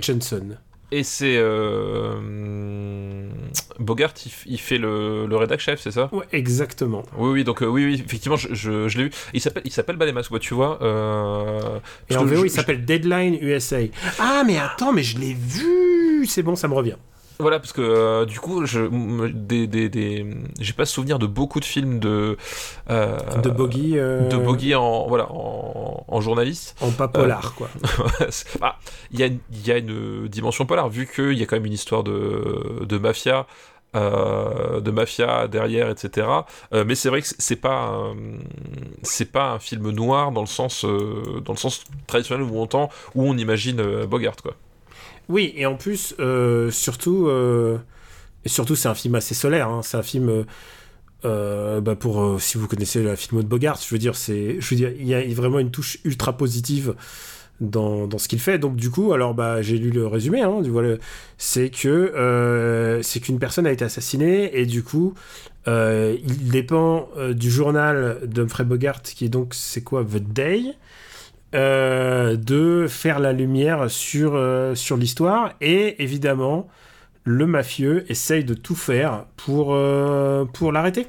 Bah pour l'arrêter, effectivement, euh, voilà, c'est euh, tu, tu voilà, le film va, te parler, va déjà te montrer comment fonctionne une rédaction, c'est-à-dire que tu, vas voir les, journalistes, les secrétaires, comment arrivent les scoops, comment traiter l'espèce de, d'émulsion qu'il peut y avoir dans une salle de rédaction à, en, open space, hein, comme on dit, comme on dira 30 ans plus tard. Hein. C'était pas forcément la, la mode de parler d'open space ou de choses comme ça. mais tu vas voir là toute cette, toute cette émulsion, les, les, les, les, infos qui passent de, de l'un à l'autre, et pendant que pendant que quelqu'un dit quelque chose, d'un seul coup il se passe un rebondissement derrière. Enfin voilà, c'est une, une rédaction en ébullition de rédaction en ébullition. Et, et, d'ailleurs, et d'ailleurs, si vous vous souvenez, pour prendre un film très populaire, genre comme Superman, euh, enfin le personnage de Perry White dans Superman et se veut être l'héritier de ce genre de truc, une rédaction voilà, affûtée, avec un rédac chef qui qui, qui maltraite presque ses employés, mais pour qu'ils obtiennent vraiment le meilleur des articles possibles. Non, mais c'est ça, et, effectivement, et Bogart donc, euh, euh, joue le rédac chef, donc va chapeauter tout ça, et il chapeaute tout ça euh, de son charisme, euh, de son charisme euh, écrasant, c'est-à-dire que tu, quand, tu, quand tu le découvres, il, il, il, est un peu débraillé parce que tu, il a bossé toute la nuit pour essayer de trouver le, le, titre de l'édition du, du, du, lendemain, etc. Et effectivement, quand à un moment donné, il sait que l'affaire euh, a de la valeur et qu'il voit que son journaliste va bah, est, pris euh, est pris dans des pressions euh, pas possibles, et eh ben il va voilà il va se jeter corps et âme pour pour essayer de faire éclater la vérité quoi. Il y a un truc qui est assez assez chouette avec ce film, c'est que bah après je trouve que c'est un des films où Humphrey Bogart est il est resplendissant quoi dans celui-là en particulier. Alors, c'est vrai que Bogart, c'était plutôt. Moi, je trouvais toujours qu'il avait des trucs un peu sales. Et là, il est vraiment. Euh, mais je pense que c'est le fait de Richard Brooks en fait. Richard Brooks, il a un truc, c'est qu'il était, j'ai l'impression qu'il était très amoureux de ses acteurs. Et euh, du coup, les personnages masculins dans les films de Richard Brooks sont toujours très resplendissants. Et euh, pourquoi je pense ça, c'est que un de ses films, est-ce que je pense que c'est après Je crois que celui-là, il est au début des années 50. Une chatte sur un toit brûlant, c'est à la fin. Mais tu vois, quand tu vois une chouette, oui. Une chatte sur un toit brûlant, c'est un film de, c'est un film de beau gosse, quoi. Faut pas se leurrer. Quand tu vois Paul Newman dans un château, voilà, tu vois, c'est un mec qui met en valeur ses comédiens. Et je crois que c'est le film qu'il fallait pour. Euh, il fallait, il fallait un Richard Brooks pour un film comme ça, en fait. Oui, non, mais ouais, complètement, effectivement. Euh, parce que on, voilà, on, parle de quête de vérité, et puis on parle de, de, de, courage, en fait. Là, vraiment, c'est euh, vraiment ça, et c'est ce qu'incarne Bogart ici. C'est que euh, on n'est pas effectivement dans la figure désabusée, un peu un, peu un peu ambigu au bord du gouffre. On, est effectivement dans cette espèce de d'acharnement, de, de courage, alors que globalement, en fait, tous, tout autour t'encourage à, laisser tomber. Non, voilà, parce qu'effectivement, il y, a les mafieux, puis même, même au-delà de ça, il y a tout l'entourage euh, d'autres rédacteurs, euh, d'autres personnes, qui en fait passent son, temps à lui dire que ça vaut pas la peine, euh, parce que voilà, c'est trop risqué, c'est trop compliqué, etc. Mais lui, finalement, il va tenir bon, quoi. Je suis à peu près persuadé que derrière Deadline USA, c'est un peu 12 hommes en colère, enfin, un film dont on parlera un jour, qui est en train de s'écrire, en fait tu sais, genre, il y a un truc de injustice. Souvent, Hollywood avait ce genre de thématique dans les années 50 euh, qui commençait à. Genre, c'est comment traiter de, traiter de l'impossible, comment faire front face à. Voilà, et ça, c'est, on est clairement dans ce qui va donner 12 euh, hommes en clair, pour reprendre encore une fois un film, un film connu, quoi. Un, un, film connu ou même effectivement euh, un film comme Les Hommes du Président qui du ah oui, coup oui, là oui. Voilà. Les hommes du président, les journalistes sont beaucoup plus au centre du film euh, que le rédac chef, euh, mais effectivement on, a, on a des racines, euh, on a des racines communes partagées, partagées ici quoi. Bah écoute, est-ce que tu aimes ce film? Écoute, oui, c'est un film que, que j'aime beaucoup parce que voilà, tu, tu l'as dit, euh, c'est Richard Brooks met quand même bien en valeur ses acteurs euh, et le voilà le la, figure de de Pro Bogart qui, fait presque en fait, euh, j'ai envie de dire du du Henri Fonda en fait. Que Henri Fonda, tu veux dire un acteur qu'on va revoir dans, dans un film avec des hommes en colère. c'est ça. oui, je crois qu'on est sur la même longueur. Oui, je crois qu'Henri Fonda a dû voir ce film, oui. Voilà. Effectivement, enfin pour, moi, je vois une vraie euh, une vraie filiation, c'est-à-dire que ça aurait pu être euh, Henri Fonda qui euh, qui, qui jouait dans Henri Fonda. C'est drôle parce que moi, c'est un c'est un, un, acteur que j'ai connu à travers Sergio Leone. Mhm. Je veux pas nommer le film, mais bon, quoi qu'on en a parlé, donc c'est bon, on peut le nommer. Euh, un acteur que j'ai connu à travers Sergio et, et en fait, le Sergio l'avait pris justement parce qu'il ne, jou- ne jouait jamais ce genre de rôle. Euh, voilà. Euh, au contraire, euh, Henry Fonda, c'était le, fiancé idéal de l'Amérique. Euh, et voilà. Bogart là joue un rôle à la Henry Fonda en fait. Euh, il y, a, il y a- quelque chose de, de, cet ordre là mais il le joue à la Bogart évidemment parce que euh, ils ont pas la même panoplie euh, voilà ils ont pas le euh, ils jouent pas sur les mêmes euh, sur le même registre. Euh, mais ça fonctionne très très bien. Euh, ça fonctionne très très bien. Et justement euh, euh, d'habitude dans les films noirs en fait le, personnage va euh, euh, va s'éveiller s'éveiller tardivement à la vérité. C'est-à-dire qu'au début c'est juste une affaire comme les autres etc machin. Et il va s'éveiller tardivement à la quête de la vérité alors que là en fait il est vraiment euh, poussé motivé dès le début par ça et c'est ça qui va le qui va entraîner tout le film euh, dans son élan. Et au milieu de cette rédaction qui, qui bouillonne et qui vit de partout euh, bah, il est cette espèce de, de, de, de figure euh, d'encre au- autour de, de autour de qui tout, tout tourne et euh, qui fait que les choses fonctionnent quoi. Bon, on va le classer ce film. et ben oui on va le classer tout à fait Alors, euh, alors attends, j'ai été sur le, le nom français, c'est euh, Ballet Masque. Ballet Masque je me rappelle pas, pas du tout qu'il s'appelait Ballet Masque tu vois euh. Ah, moi, Ballet Masque, malheureusement, ça évoque une émission de télé, tu te souviens? Oui bah oui je me souviens tout à fait ouais. Qui était un peu euh, pas la meilleure, les meilleures années de la télévision française. qui était ouais En qui même temps, j'ai envie peu- de dire les meilleures années de la télévision française. euh, tout ça ne nous rendra pas l'ORTF Il y a toujours, il y a toujours du mauvais, hein, quelles, que, quelles que soient les années. En même temps, je dis ça, Morandini est toujours à la télé, mon gars. Tous les jours.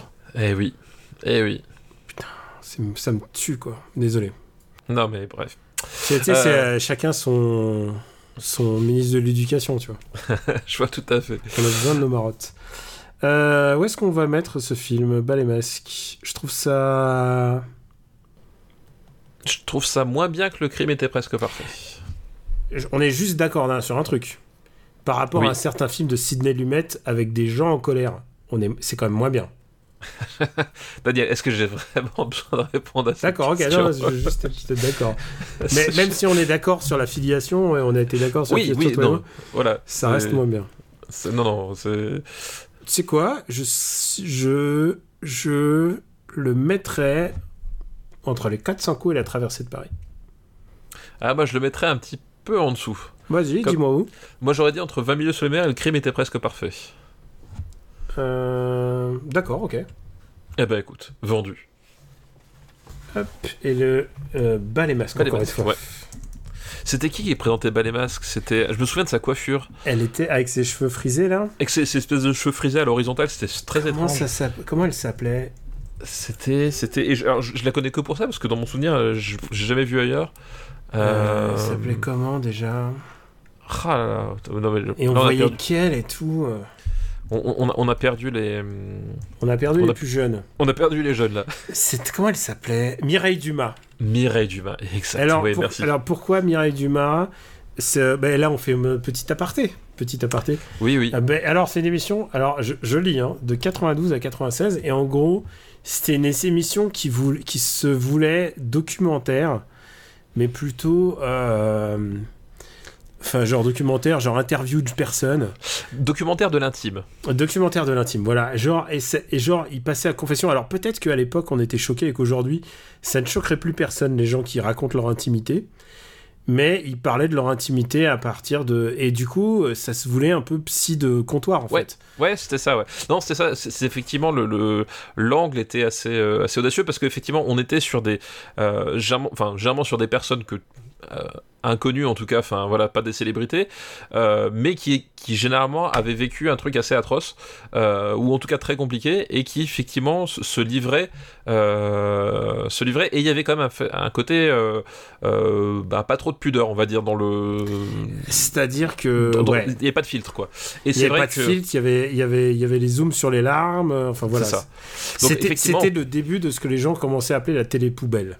Oui, ça faisait partie un peu de la télé poubelle. Et effectivement, aujourd'hui, bon, euh, quand t'as les des émissions comme euh, les Marseillais à Miami, bon, tu, te dis euh, c'est de la rigolade, mais euh, oui, c'était une approche qui était assez, assez assez polémique en tout cas à l'époque.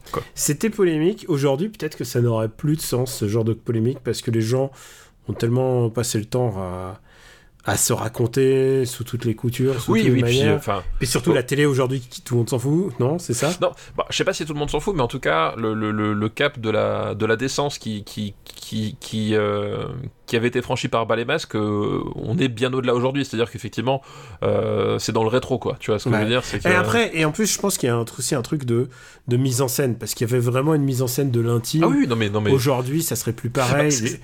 Euh, c'était d'ailleurs un peu ce qui était reproché. C'est-à-dire qu'effectivement, on... j'ai pas le fond de l'histoire parce qu'honnêtement, je m'en fous. Mais c'était un peu. Non, mais c'est c'est notre passé, quoi, maintenant. Voilà, mais c'était ce qui était reproché, c'est-à-dire effectivement qu'à un moment donné, les, euh, les témoignages étaient exagérés, voire pipeaux, voire forcés. Voilà, c'était effectivement quelque chose qui, qui, qui lui avait été, qui lui avait été reproché parce que euh, t'avais avais une vraie, un, un vrai spectacle de, de, de la détresse, quoi. C'était, euh, il y avait un peu alors il y avait des émissions qui sans doute ont été importantes parce que ça parlait de choses euh, de, Oui, dans- je, de je pense que coming dans l'eau, out à l'époque où ça se faisait pas. je pense mais- que dans l'eau, t'avais pas tout n'était pas acheté, mais disons qu'il y avait, voilà, C'est-à-dire pour une émission intéressante, tu devais en avoir beaucoup à jeter. Je me souviens de celle avec les otaku où il y avait euh, le- Ah, le, oui, fameux exact. otaku dont je tairai le nom, mais mais il y a un fameux otaku qui nous a montré à quel point il touchait la télé en disant ah super la- et qu'il était amoureux des de le personnage de, du dessin animé qui passait à la télé. Euh, c'était voilà voilà c'était souvent ça faisait spectacle et commerce donc du bah, de bah, des gens qui étaient pas pas mis en valeur pour le moins qu'on puisse non, dire. non, quoi. pour le moins qu'on puisse dire. Mais, mais attention, je pense que ce genre de- d'émission dont on est en train de parler, bah, les masques, euh, clairement, c'est euh, c'est des trucs dont- qu'on revoit ensuite au cinéma et dont le cinéma se analyse et se moque aussi. Hein. Je veux dire, c'est euh, c'est pas inintéressant de connaître ceci pour ensuite avoir les moteurs pour re- déconstruire et comprendre que euh, ce qui se passait peut-être sans doute à ce moment-là, dans les débuts des années 90, au cinéma français. Ouais, pas- c'est pas, c'est pas exclu, euh, c'est pas exclu que ça ait ça, une part d'intérêt. Les, les gens ne vont pas nous, nous, nous dire eh, on n'a pas parlé d'Ophélie Winter dans les années 50. et alors, le dernier film de cette liste, et j'espère que tu l'as vu, Vas-y, balance la purée. c'est un film de Akira Kurosawa. A- Akira quoi? Kurosawa. Putain, mais t'arrêtes avec tes, tes, tes mecs qui ont, qui ont fait quoi? Deux films et dont personne se souvient. Alors, c'est son Tu premier film des années Moi, je 50. parlais de vrai cinéma, monsieur.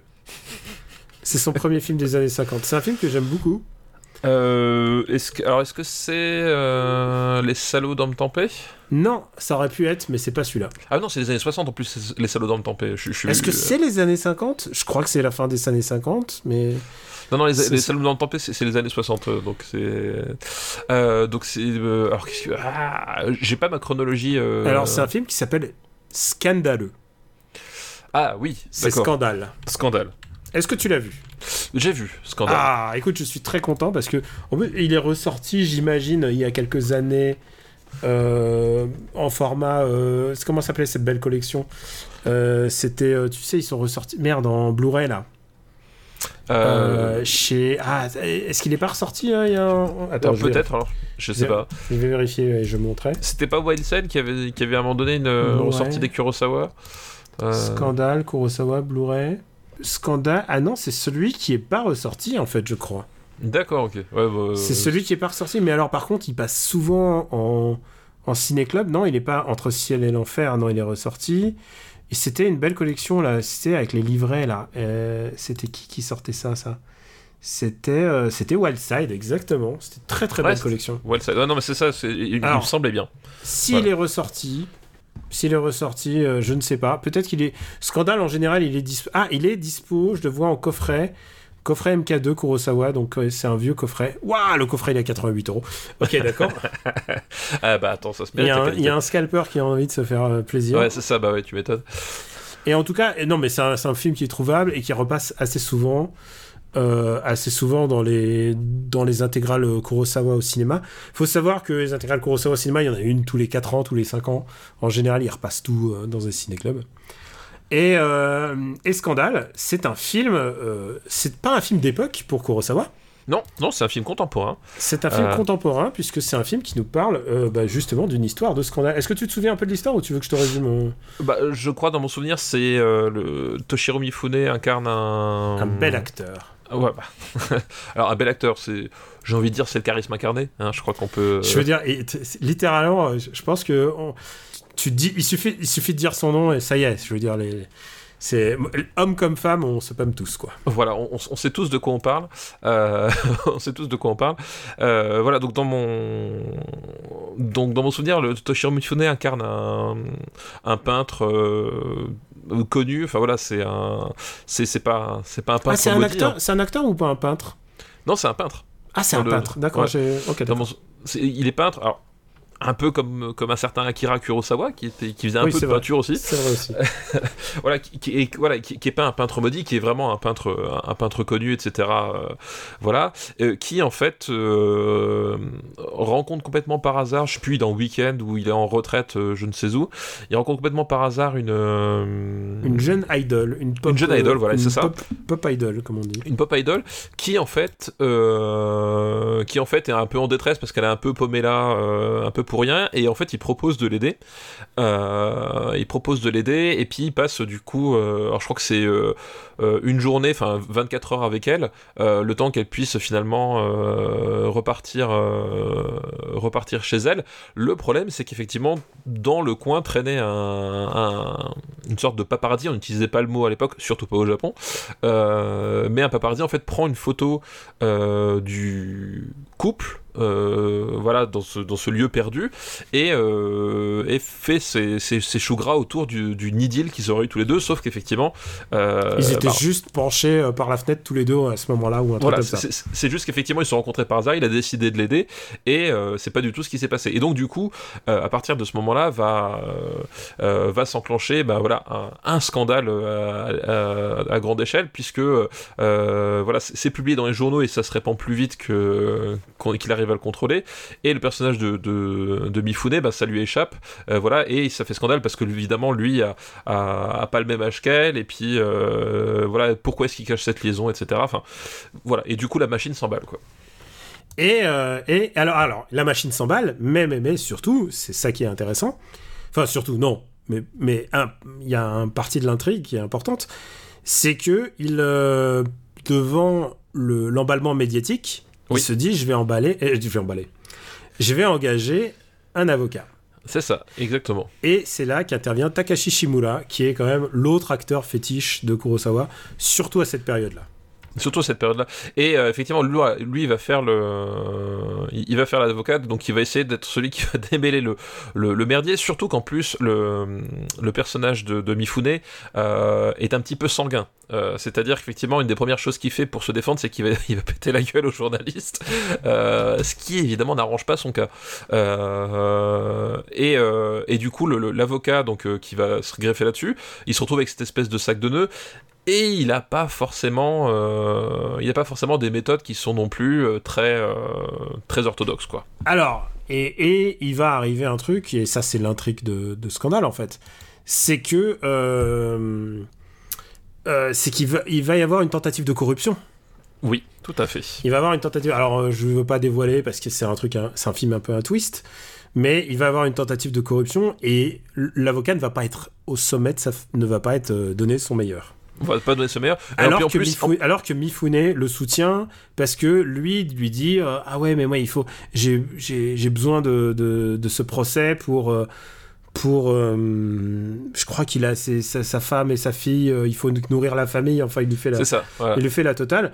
Et donc le personnage de Mifune qui est quand même rappelons-le extrêmement beau le prend en pitié. Voilà voilà, le prend en pitié et euh, parce qu'en fait, voilà, c'est l'avocat est, un peu un poil rongé par ses démons. Euh, voilà, il est pas, il est pas au top de sa forme. Je sais pas s'il est pas alcoolique en plus. Ou si si, c'est ça en fait. Ah, voilà, il, est alcoolique. Ouais. Voilà, il, est alcoolique, légèrement, euh, légèrement vénal aussi. bon, il est avocat en même temps, donc c'est un peu le principe. Je suis en ce moment en train de. Tu vas t'excuser auprès de toute cette corporation. Ah non, non. Je suis en train de dealer avec un avocat justement pour une histoire. Non, jamais je ne, m'excuserai auprès des avocats. de toute façon, tu, sais, le problème. C'est que si tu t'excuses auprès d'un avocat, il est capable de te le facturer. Donc euh, ça me dérange. Ah, d'accord. Ah, bonne vanne, bonne vanne, très bon. Eh oui, Très bon, ça c'est une vanne de fonctionnaire, hein, clairement. voilà, euh, complètement. Euh, non, bref, du coup, voilà, effectivement, c'est- le personnage, euh, c'est le personnage un peu, un peu brisé, un peu, voilà, un, un peu cabo- enfin, cabossé.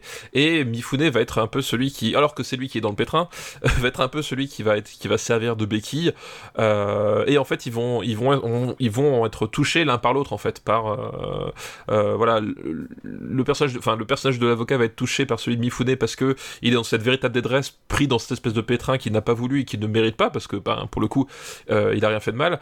Et Mifune va être touché par ce type-là qui euh, se dépêtre avec ses, démons et n'a pas la capacité de faire les bons choix parce qu'il y a aussi il y a aussi de ça en fait c'est qu'à un moment donné euh, laissé tout seul en fait euh, c'est un type qui va faire que des mauvais choix quoi C'est ça aussi le, le cinéma de Kurosawa, c'est que le cinéma de Kurosawa, d'abord, il le propose. alors d'abord c'est pas mal le cinéma de Kurosawa D'abord, oui, d'abord.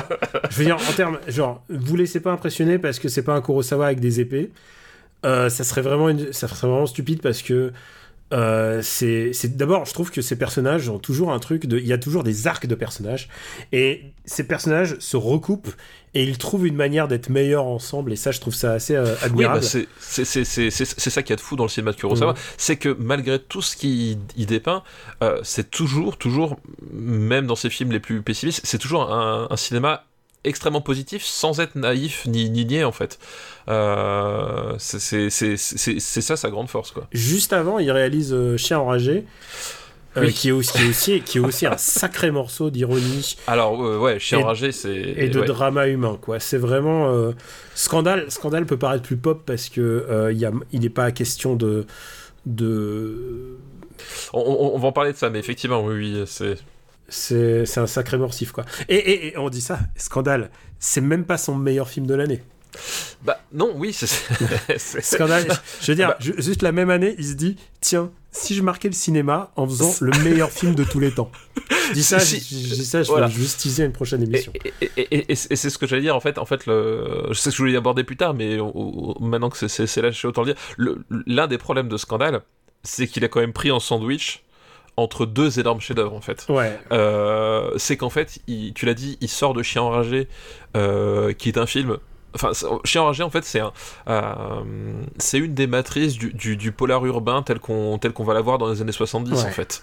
Euh, avec ce, voilà, ce- on, on parlera un jour de Chien enragé quand on fera les années 40, puisque c'est 49. Euh, ah ouais c'est- c'est vrai on peut pas le faire euh, mais c'est un, film absolument grandiose sur tous les plans et, euh, extraordinaire. euh, et notamment dans le dans la dans la Mifune exploitation.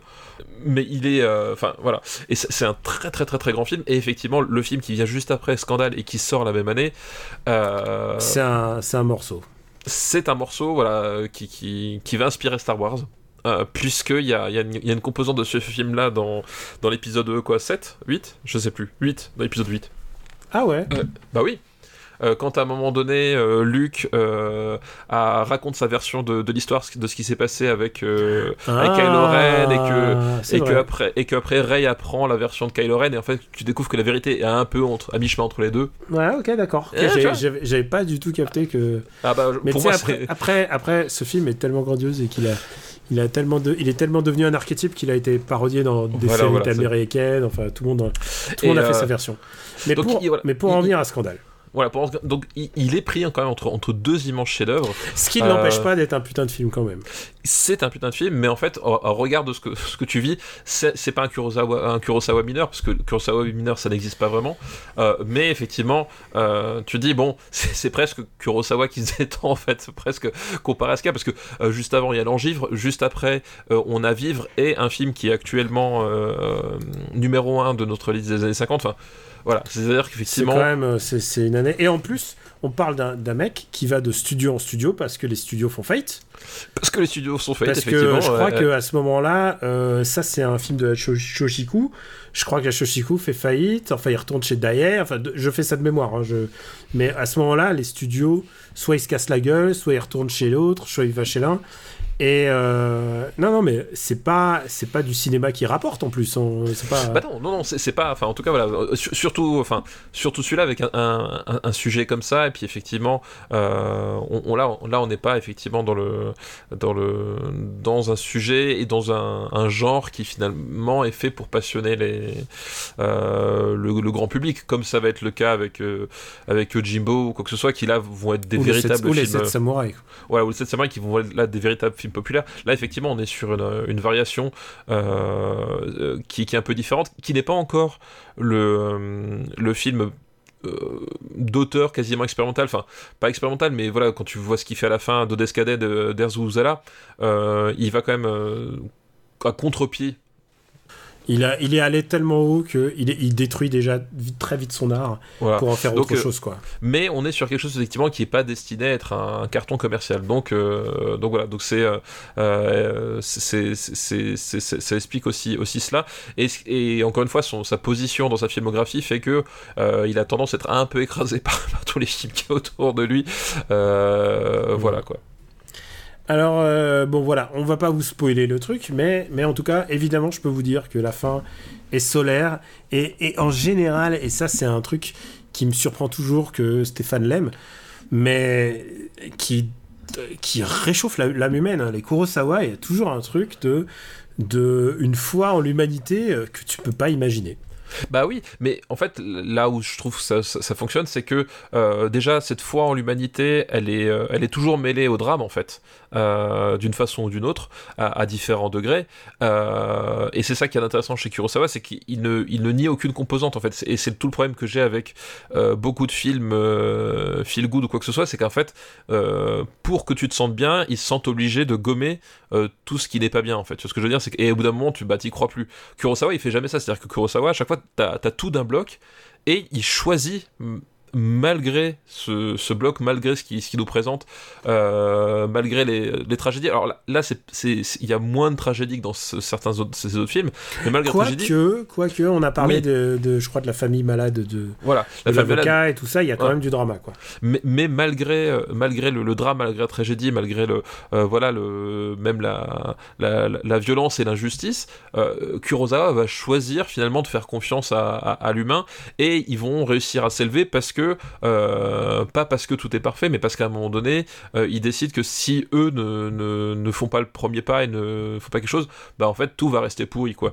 Euh, et ça nous montre que c'est vraiment un choix à faire et que c'est pas un choix qui est facile en fait. C'est-à-dire qu'effectivement, le, pour le point de vue de, du, personnage de, euh, de Mifune, à tout moment finalement tu te dis mais il pourrait simplement lourder son avocat qui, qui en plus commet une faute euh, très rapidement après qu'il l'ait euh, qu'il engagé. C'est-à-dire que il n'y a même pas une histoire ah, de. non non oui c'est clair c'est genre ah non non il faut, faut le virer tout de suite. Voilà c'est qu'en fait c'est même pas il y a une histoire de on dérape parce qu'à un moment donné au pied du mur c'est qu'en fait littéralement pratiquement le premier acte qu'il fait c'est une tentative de, corruption et, c'est ça devrait être un motif de se faire virer immédiatement. Et en fait, malgré ça, en fait, ils vont réussir à essayer de se, dépasser parce que euh, dans les faiblesses et dans les, travers de chacun, il y a quelque chose qui, nous touche et qui qui touche les personnages.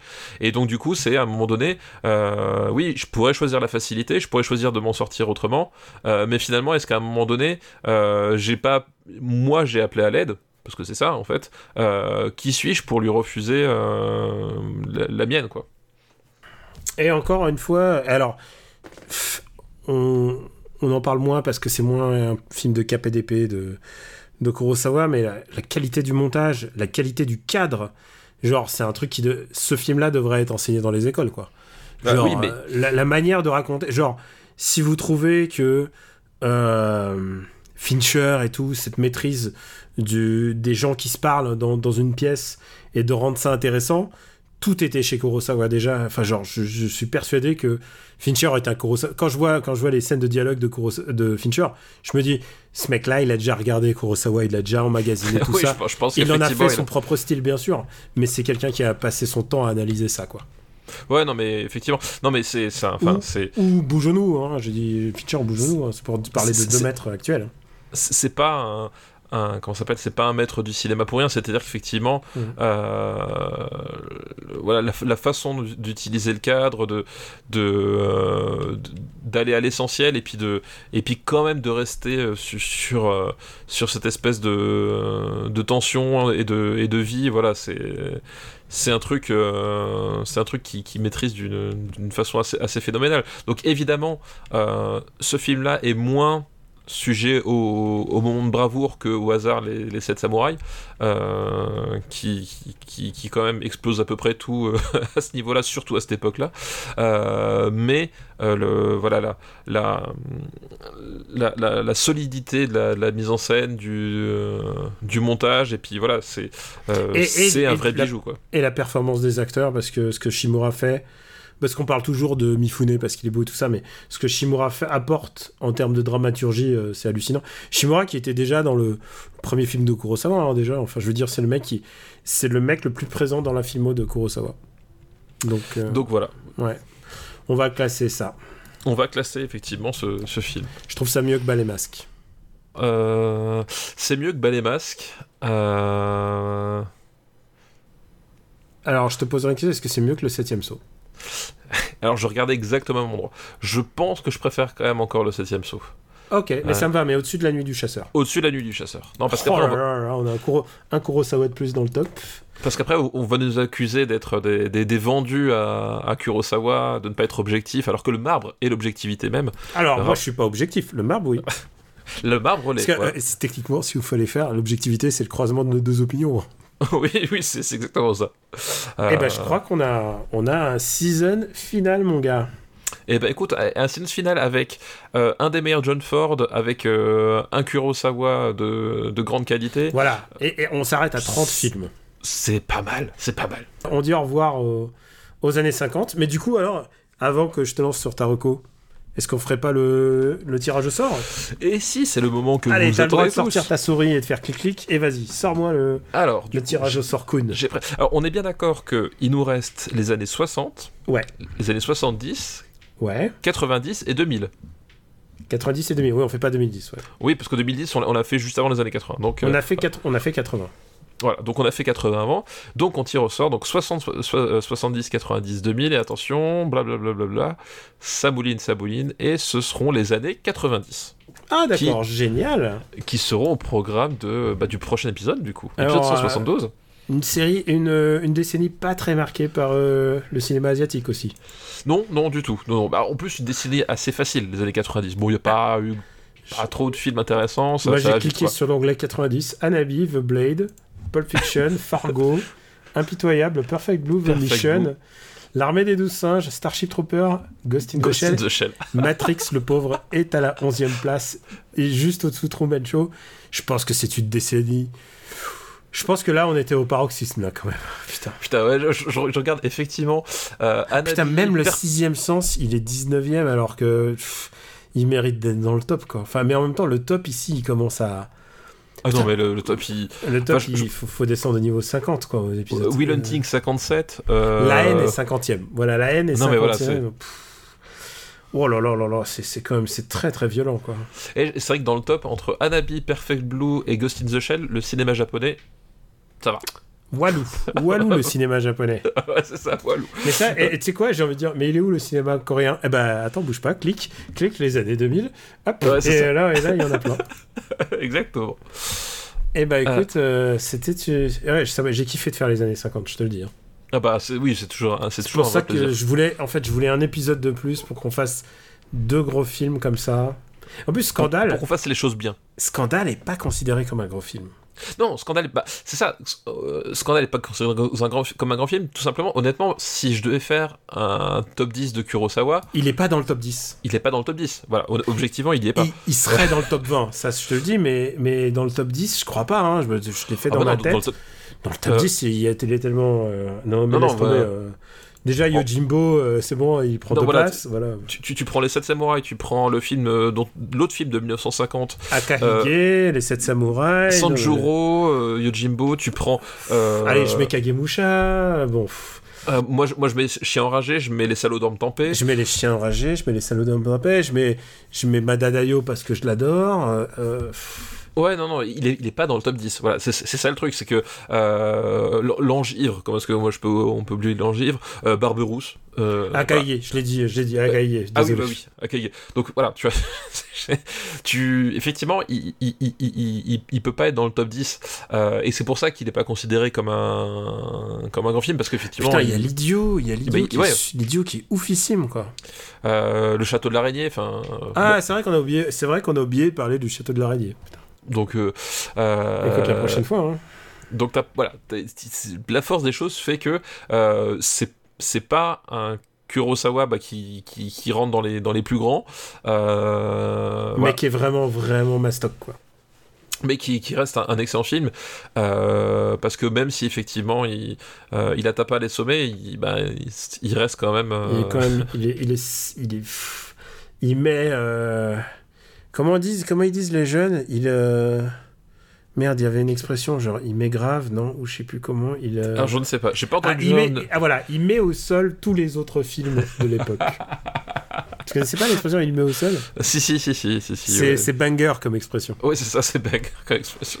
Il faudra, que que tu me dises ce que disent les jeunes, hein, parce que toi, tu es en contact direct. Normalement, toi, tu devrais parler jeunes. Ouais, mais, mais moi ils sont ils sont ils sont peut-être un peu un peu petits pour euh, Ah. pour parler euh, pour parler ces expressions là.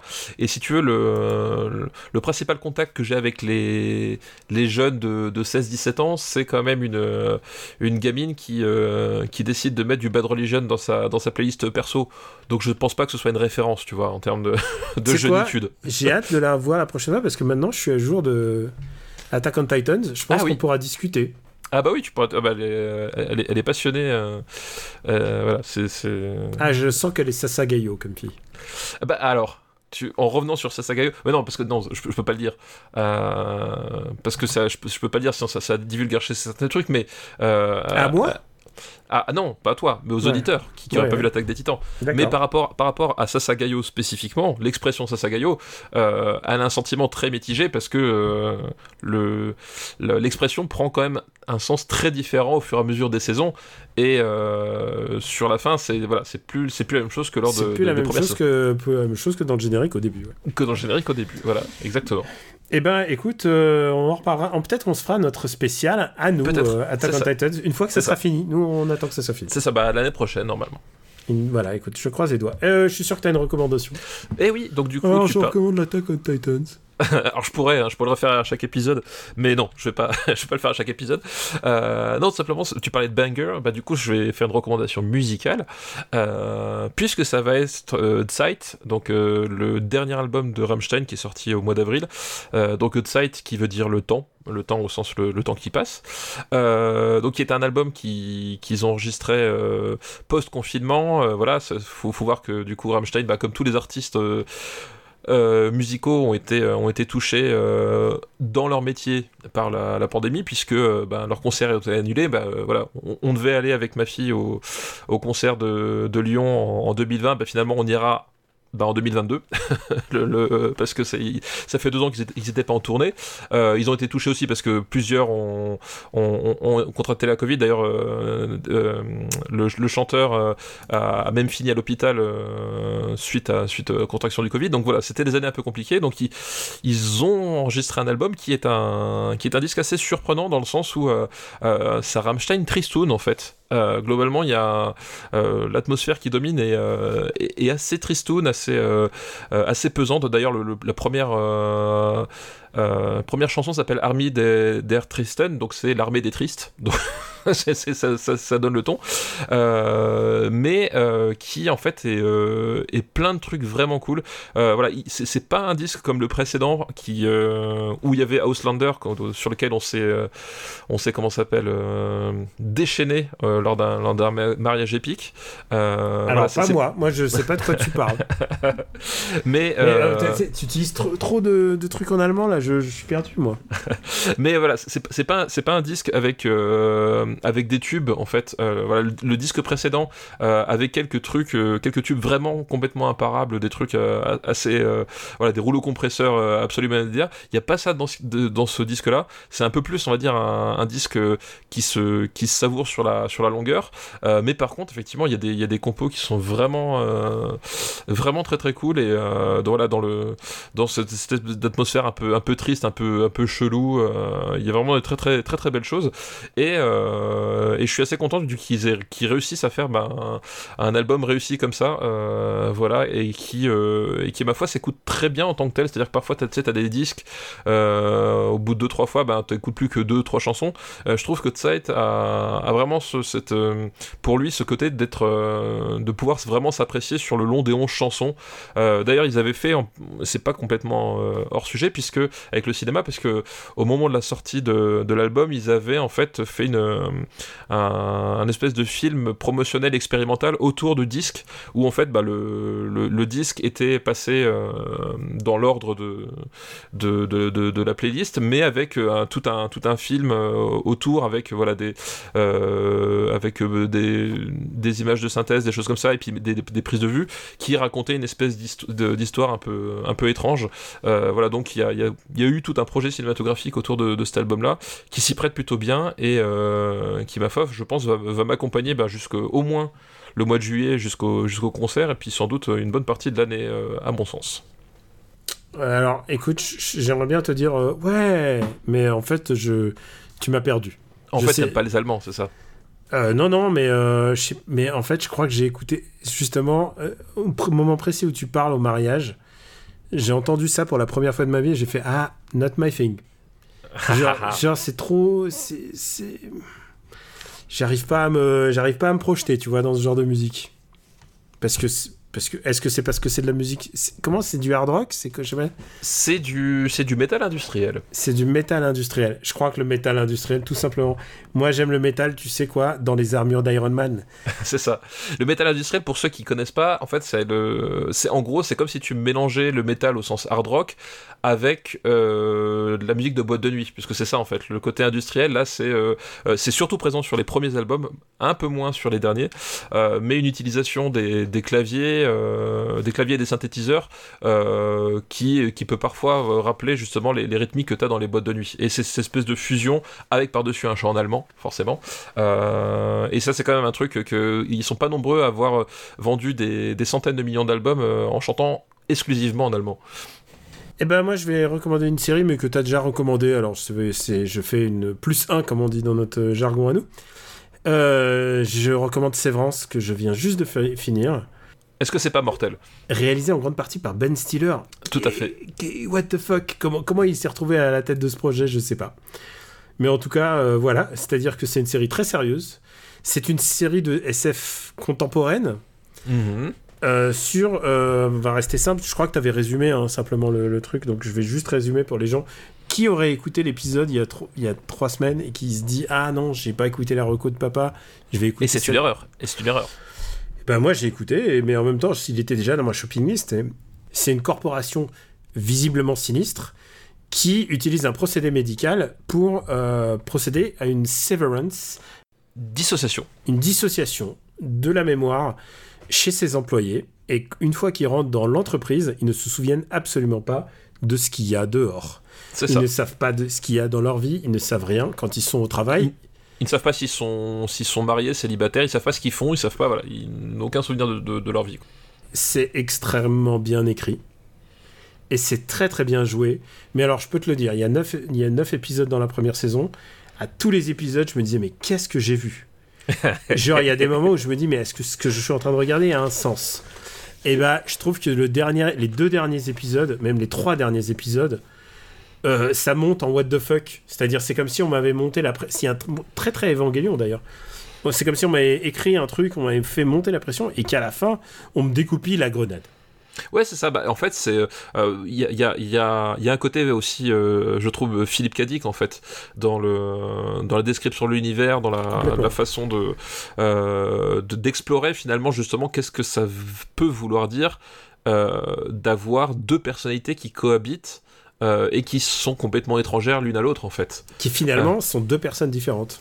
Et qui finalement sont, sont deux personnes différentes euh, et qui brouillent d'autant plus ce, ce, ce côté de, euh, bah, de savoir les bons, les méchants, les. Enfin, il y a, y a, y a, y a ouais, plein de trucs qui se passent et, euh, et c'est passionnant quoi.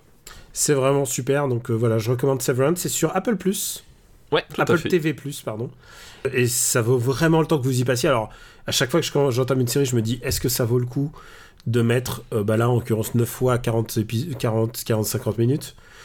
À, à la fin, tu comptes, plus les, tu comptes plus les minutes, tu te dis, putain, putain, putain, j'en- veux plus, quoi. Ouais, ouais, je suis Et euh, j'ai hâte de voir la seconde saison. Je, je sais pas comment on peut aller au-delà d'un tel niveau de un peu de, de pression et surtout alors parce que en fait tout est très cohérent tout est très concret en fait dans leur dans leur problématique si tu admets le, le problème de départ toute la problématique est cohérente et tu fais ah ouais je vois pas comment on peut s'en sortir quoi Oui, c'est ça. Puis voilà. Puis en- en- encore une fois, c'est euh, voilà la série démontre que ce, ce que ce que moi j'ai toujours cru et ce qui je pense est une vérité universelle, c'est que la science-fiction ne fonctionne jamais aussi bien que quand elle est au service du- d'une allégorie en fait. Ouais. Euh, la science-fiction, en fait, c'est juste un moyen euh, un peu décalé, fun ou dérangeant de, de parler de choses extrêmement concrètes et extrêmement contemporaines. Euh, c'est de la même façon que La Fontaine, quand il voulait se moquer du roi, bah, il parlait pas du roi, mais il parlait d'un lion qui était ridicule face à Voilà. une grenouille. et c'est comme ça que tu pouvais échapper d'ailleurs à la censure même, la en- censure, même ouais. en Union soviétique en URSS les seuls trucs qui étaient tolérés c'était les poèmes pour enfants qui étaient si tu le lis bien souvent des parfois genre des histoires de de cafards qui se prennent plus fort pour que le tu vois c'était des Ouais. trucs des Ouais. des métaphores à mêler mais c'était la seule manière dont on peut esquiver la censure c'est quand tu deviens fort en imposant une image mais en imposant une image que avec un peu de chance le l'autorité ne comprendra pas Voilà, et donc euh, là, on, là, on est complètement dedans, c'est-à-dire effectivement, le, euh, oui, évi- évidemment, le, le postulat paraît euh, bah, insensé parce que ce genre de procédure chirurgicale n'existe pas, et j'espère qu'elle n'existera jamais. Pas encore ouais. euh, voilà, mais euh, c'est pas ça l'important, la procédure en elle-même, tu t'en fous, c'est ce qu'elle permet de dire en fait. Et ce qu'elle permet de dire en fait, c'est voilà, c'est un, une peinture euh, du, de- du monde du travail et puis même d'une société d'une manière générale euh, complètement déboussolée, désorientée, euh, qui ne se reconnaît plus, euh, qui en quête de sens mais qui n'en a pas. Et je crois que c'est ça en fait le, le grand truc de, de Sévrance et qui, qui fait, qui moi m'a beaucoup touché parce que voilà, moi je suis passé par un, par un peu tous les stades du, du monde du travail, en, tout cas à mon échelle, c'est-à-dire que j'ai jamais travaillé, en fait j'ai jamais travaillé à l'usine, c'est le seul truc que j'ai pas fait, mais sinon voilà, j'ai travaillé au- au- autant en, en tant que serveur, autant dans des, dans des très très grosses boîtes, autant dans des startups, autant maintenant je suis fonctionnaire, etc. Euh, donc j'ai une certaine expérience du monde du travail, et c'est vrai que euh, dans mes pires moments euh, du, monde du, travail, j'étais pas loin de ressentir ce que ressentait le, certains personnages de Severance en fait. Voilà, cette espèce de perte de sens, de perte de repère, de sentiment de voilà, bah de, de, dévaluation complet parce que ben tu sais pas ce que tu fais. Tu t'arrives pas à mettre du sens sur ce que tu fais. Euh, tout ça, je l'ai vécu, tout ça, je, je sais ce que ça fait, et je trouve que la façon dont c'est euh, dont c'est fait est à la fois extrêmement pertinente et à la fois justement euh, le fait d'avoir des acteurs ben, comme Adam Scott qui extraordinaire qui est un acteur extraordinaire, mais ça, enfin, moi, c'est un acteur, je, je, je l'avais découvert en fait à travers les, les, les films genre Frangin malgré lui, etc., où, tu sais, où il joue des, des, des seconds, voire des, des, des Ouais. troisième rôles, puis dans Parks and Rec, et en fait, je trouve que c'est un, c'est un acteur vraiment fabuleux. c'est un, et c'est un super mec de podcast aussi Ah, bah, tu vois, je, je, ah je les savais pas. podcasts de ah, ah, putain il a- les podcasts d'Adam Scott ils sont ils sont ils sont Voilà, ils- incroyables incroyable le mec Ah, ou, ou John Turturro, c'est des types qui ont, qui, qui, qui ont, qui ont beaucoup pratiqué l'humour dans leur carrière euh, en dehors de ça, et qui apportent cette espèce de dimension. euh, voilà, c'est qu'à un moment donné, face à ces situations qui sont des vraies situations de détresse, euh, ils apportent parfois un côté un peu absurde dans leur, dans leur, dans leur, dans leur raisonnement, dans leur rapport au monde, dans leur façon de réagir. Ils apportent vraiment cette espèce de touche d'humanité parce que justement, à un moment donné, tu, tu te raccroches à ce que tu peux, aux petites choses, aux, aux petites choses un peu dérisoires ou un peu absurdes, un peu, un peu rigolotes, ou, ou les- espèces de private jokes qui sont super chelous quand t'es de l'extérieur mais qui ont du sens. Enfin voilà. Mhm. Et tout ça, ils arrivent vraiment à le retranscrire de façon admirable, quoi. Bah écoute, voilà, c'est ma recommandation. Et Eh c'est ben, la oui. tienne aussi, donc. Voilà, euh, excellente recommandation. C'est un gros gros coup de cœur. Voilà, écoute, si, si les gens n'ont pas compris la première fois, j'espère que la deuxième. euh, et c'est pas du forcing. Maintenant, c'est fini. Maintenant, vous pouvez juger toute la première saison euh, telle quelle, en un bloc. Et euh, moi, en tout cas, ça m'a vraiment pris. Mais pendant, pendant je t'avoue- pendant six épisodes, je me dis mais qu'est-ce que je regarde quoi. Ah bah oui, mais c'est oui, t'as t'as le côté de je il, il pousse parfois l'absurde, enfin jusqu'à voilà. c'est- À rendre chèvre. Oui, bah, mais je vois ce que tu veux dire. Euh, mais c'est ça. Non, mais c'est ça. C'est qu'en fait, euh, c'est c'est là où ça, où ça, où ça fonctionne, c'est que on nous montre des personnages qui n'ont, qui ont une vie, qui n'ont pas de sens. Et à un moment donné, tu es perdu, tu, tu arrives au stade où tu es aussi perdu qu'eux. Et je pense que si tu n'arrives pas à ce stade-là, le, le levier principal de la série fonctionne pas en fait. Si tu vois pas que c'est absurde, si tu vois pas que ça, ça n'a aucun sens, si tu vois pas que c'est répétitif, si tu vois, enfin, voilà, si tu ne ressens pas tout ça, euh, ça peut pas fonctionner. Et, et ils arrivent de façon admirable à le, à, à le faire. À faire de l'empathie. Voilà. Et, euh, et cette utilisation des décors, enfin, c'est incroyable quoi. Et des comédiens. Allez, euh, bah écoute, c'est tout pour aujourd'hui. Euh, bah, on va pas. Est-ce qu'on a besoin de dire où, tu- où on peut te retrouver? Bah, écoute, euh, Je veux juste ici dire, je veux juste dire merci aux patriotes, patreon.com/rpu et je suis assez content parce que ces derniers temps j'ai pu monter les épisodes à l'avance, donc ils sont disponibles vraiment en avance pour pour les patriotes qui veulent les avoir en avance. Et euh, et c'est et tu sais, c'est du travail, hein, donc euh, ça demande du boulot d'être d'être en avance, tu vois. Tout à fait. Donc comme celui-là est enregistré mercredi, peut-être que celui-là il sera aussi en avance en tout cas. En tout cas, on vous remercie de votre soutien quoi qu'il arrive et euh, du coup on va on va s'enregistrer des bonus bientôt, hein, je pense. Euh, bonus Severance peut-être? Ben peut-être un bonus, c'est vrai. pour les gens qui pour les gens qui ont vu la première saison, ça peut être intéressant. Effectivement. En tout cas, on vous remercie beaucoup. Super Ciné Battle est disponible sur supercinébattle.fr où vous pouvez retrouver la master list car je vais la mettre à jour. Et, euh, et puis voilà, c'est à peu près tout ce qu'on a à dire pour aujourd'hui. Et ben oui, ben on- il ne reste plus qu'à dire au revoir et à bientôt. Et, euh, euh, tu, et tu- tu peux le dire, hein, t'es en direct de la croisette. c'est ça, complètement. Euh, voilà, là effectivement, euh, vous le voyez pas, mais euh, j'ai Viggo Mortensen qui est en train de se faire un raid de côte sur mes cuisses, donc euh, ça se passe plutôt bien. Ah, j'ai envie, j'ai envie, j'ai envie de voir vous- C'est faux, hein, bien sûr, hein, parce que Oui, ne, ne- ne croyez pas tout ce que vous entendez dans ce podcast. voilà. Vigo, arrête. Vi- Vigo. C'est ça. Vigo, il parle français, hein, fais gaffe, il pourrait te croire. Ah, mais s'il faut, Viggo Mortensen nous écoute. Et il, il devrait savoir qu'on a bien classé plusieurs de ses films. C'est vrai, et il devrait savoir qu'on aime, qu'on- qu'on aime pas mal des films dans lesquels il a joué. Voilà. C'est vrai. On vous embrasse très fort et on vous dit à très très très bientôt. Ciao Ciao à tous.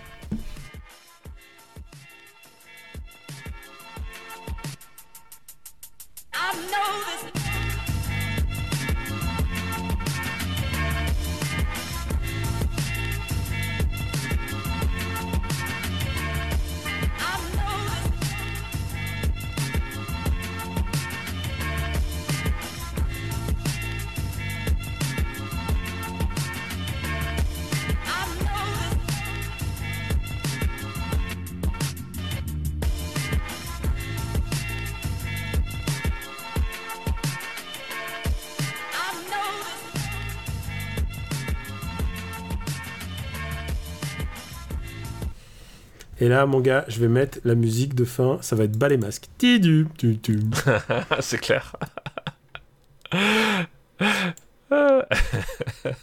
C'est. Ce traumatisme.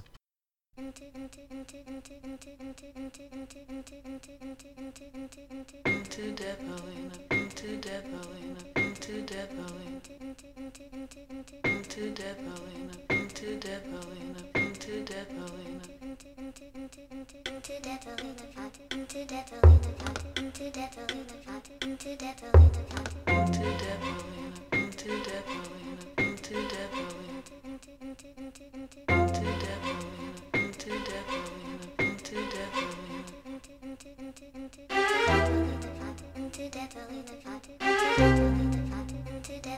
cut.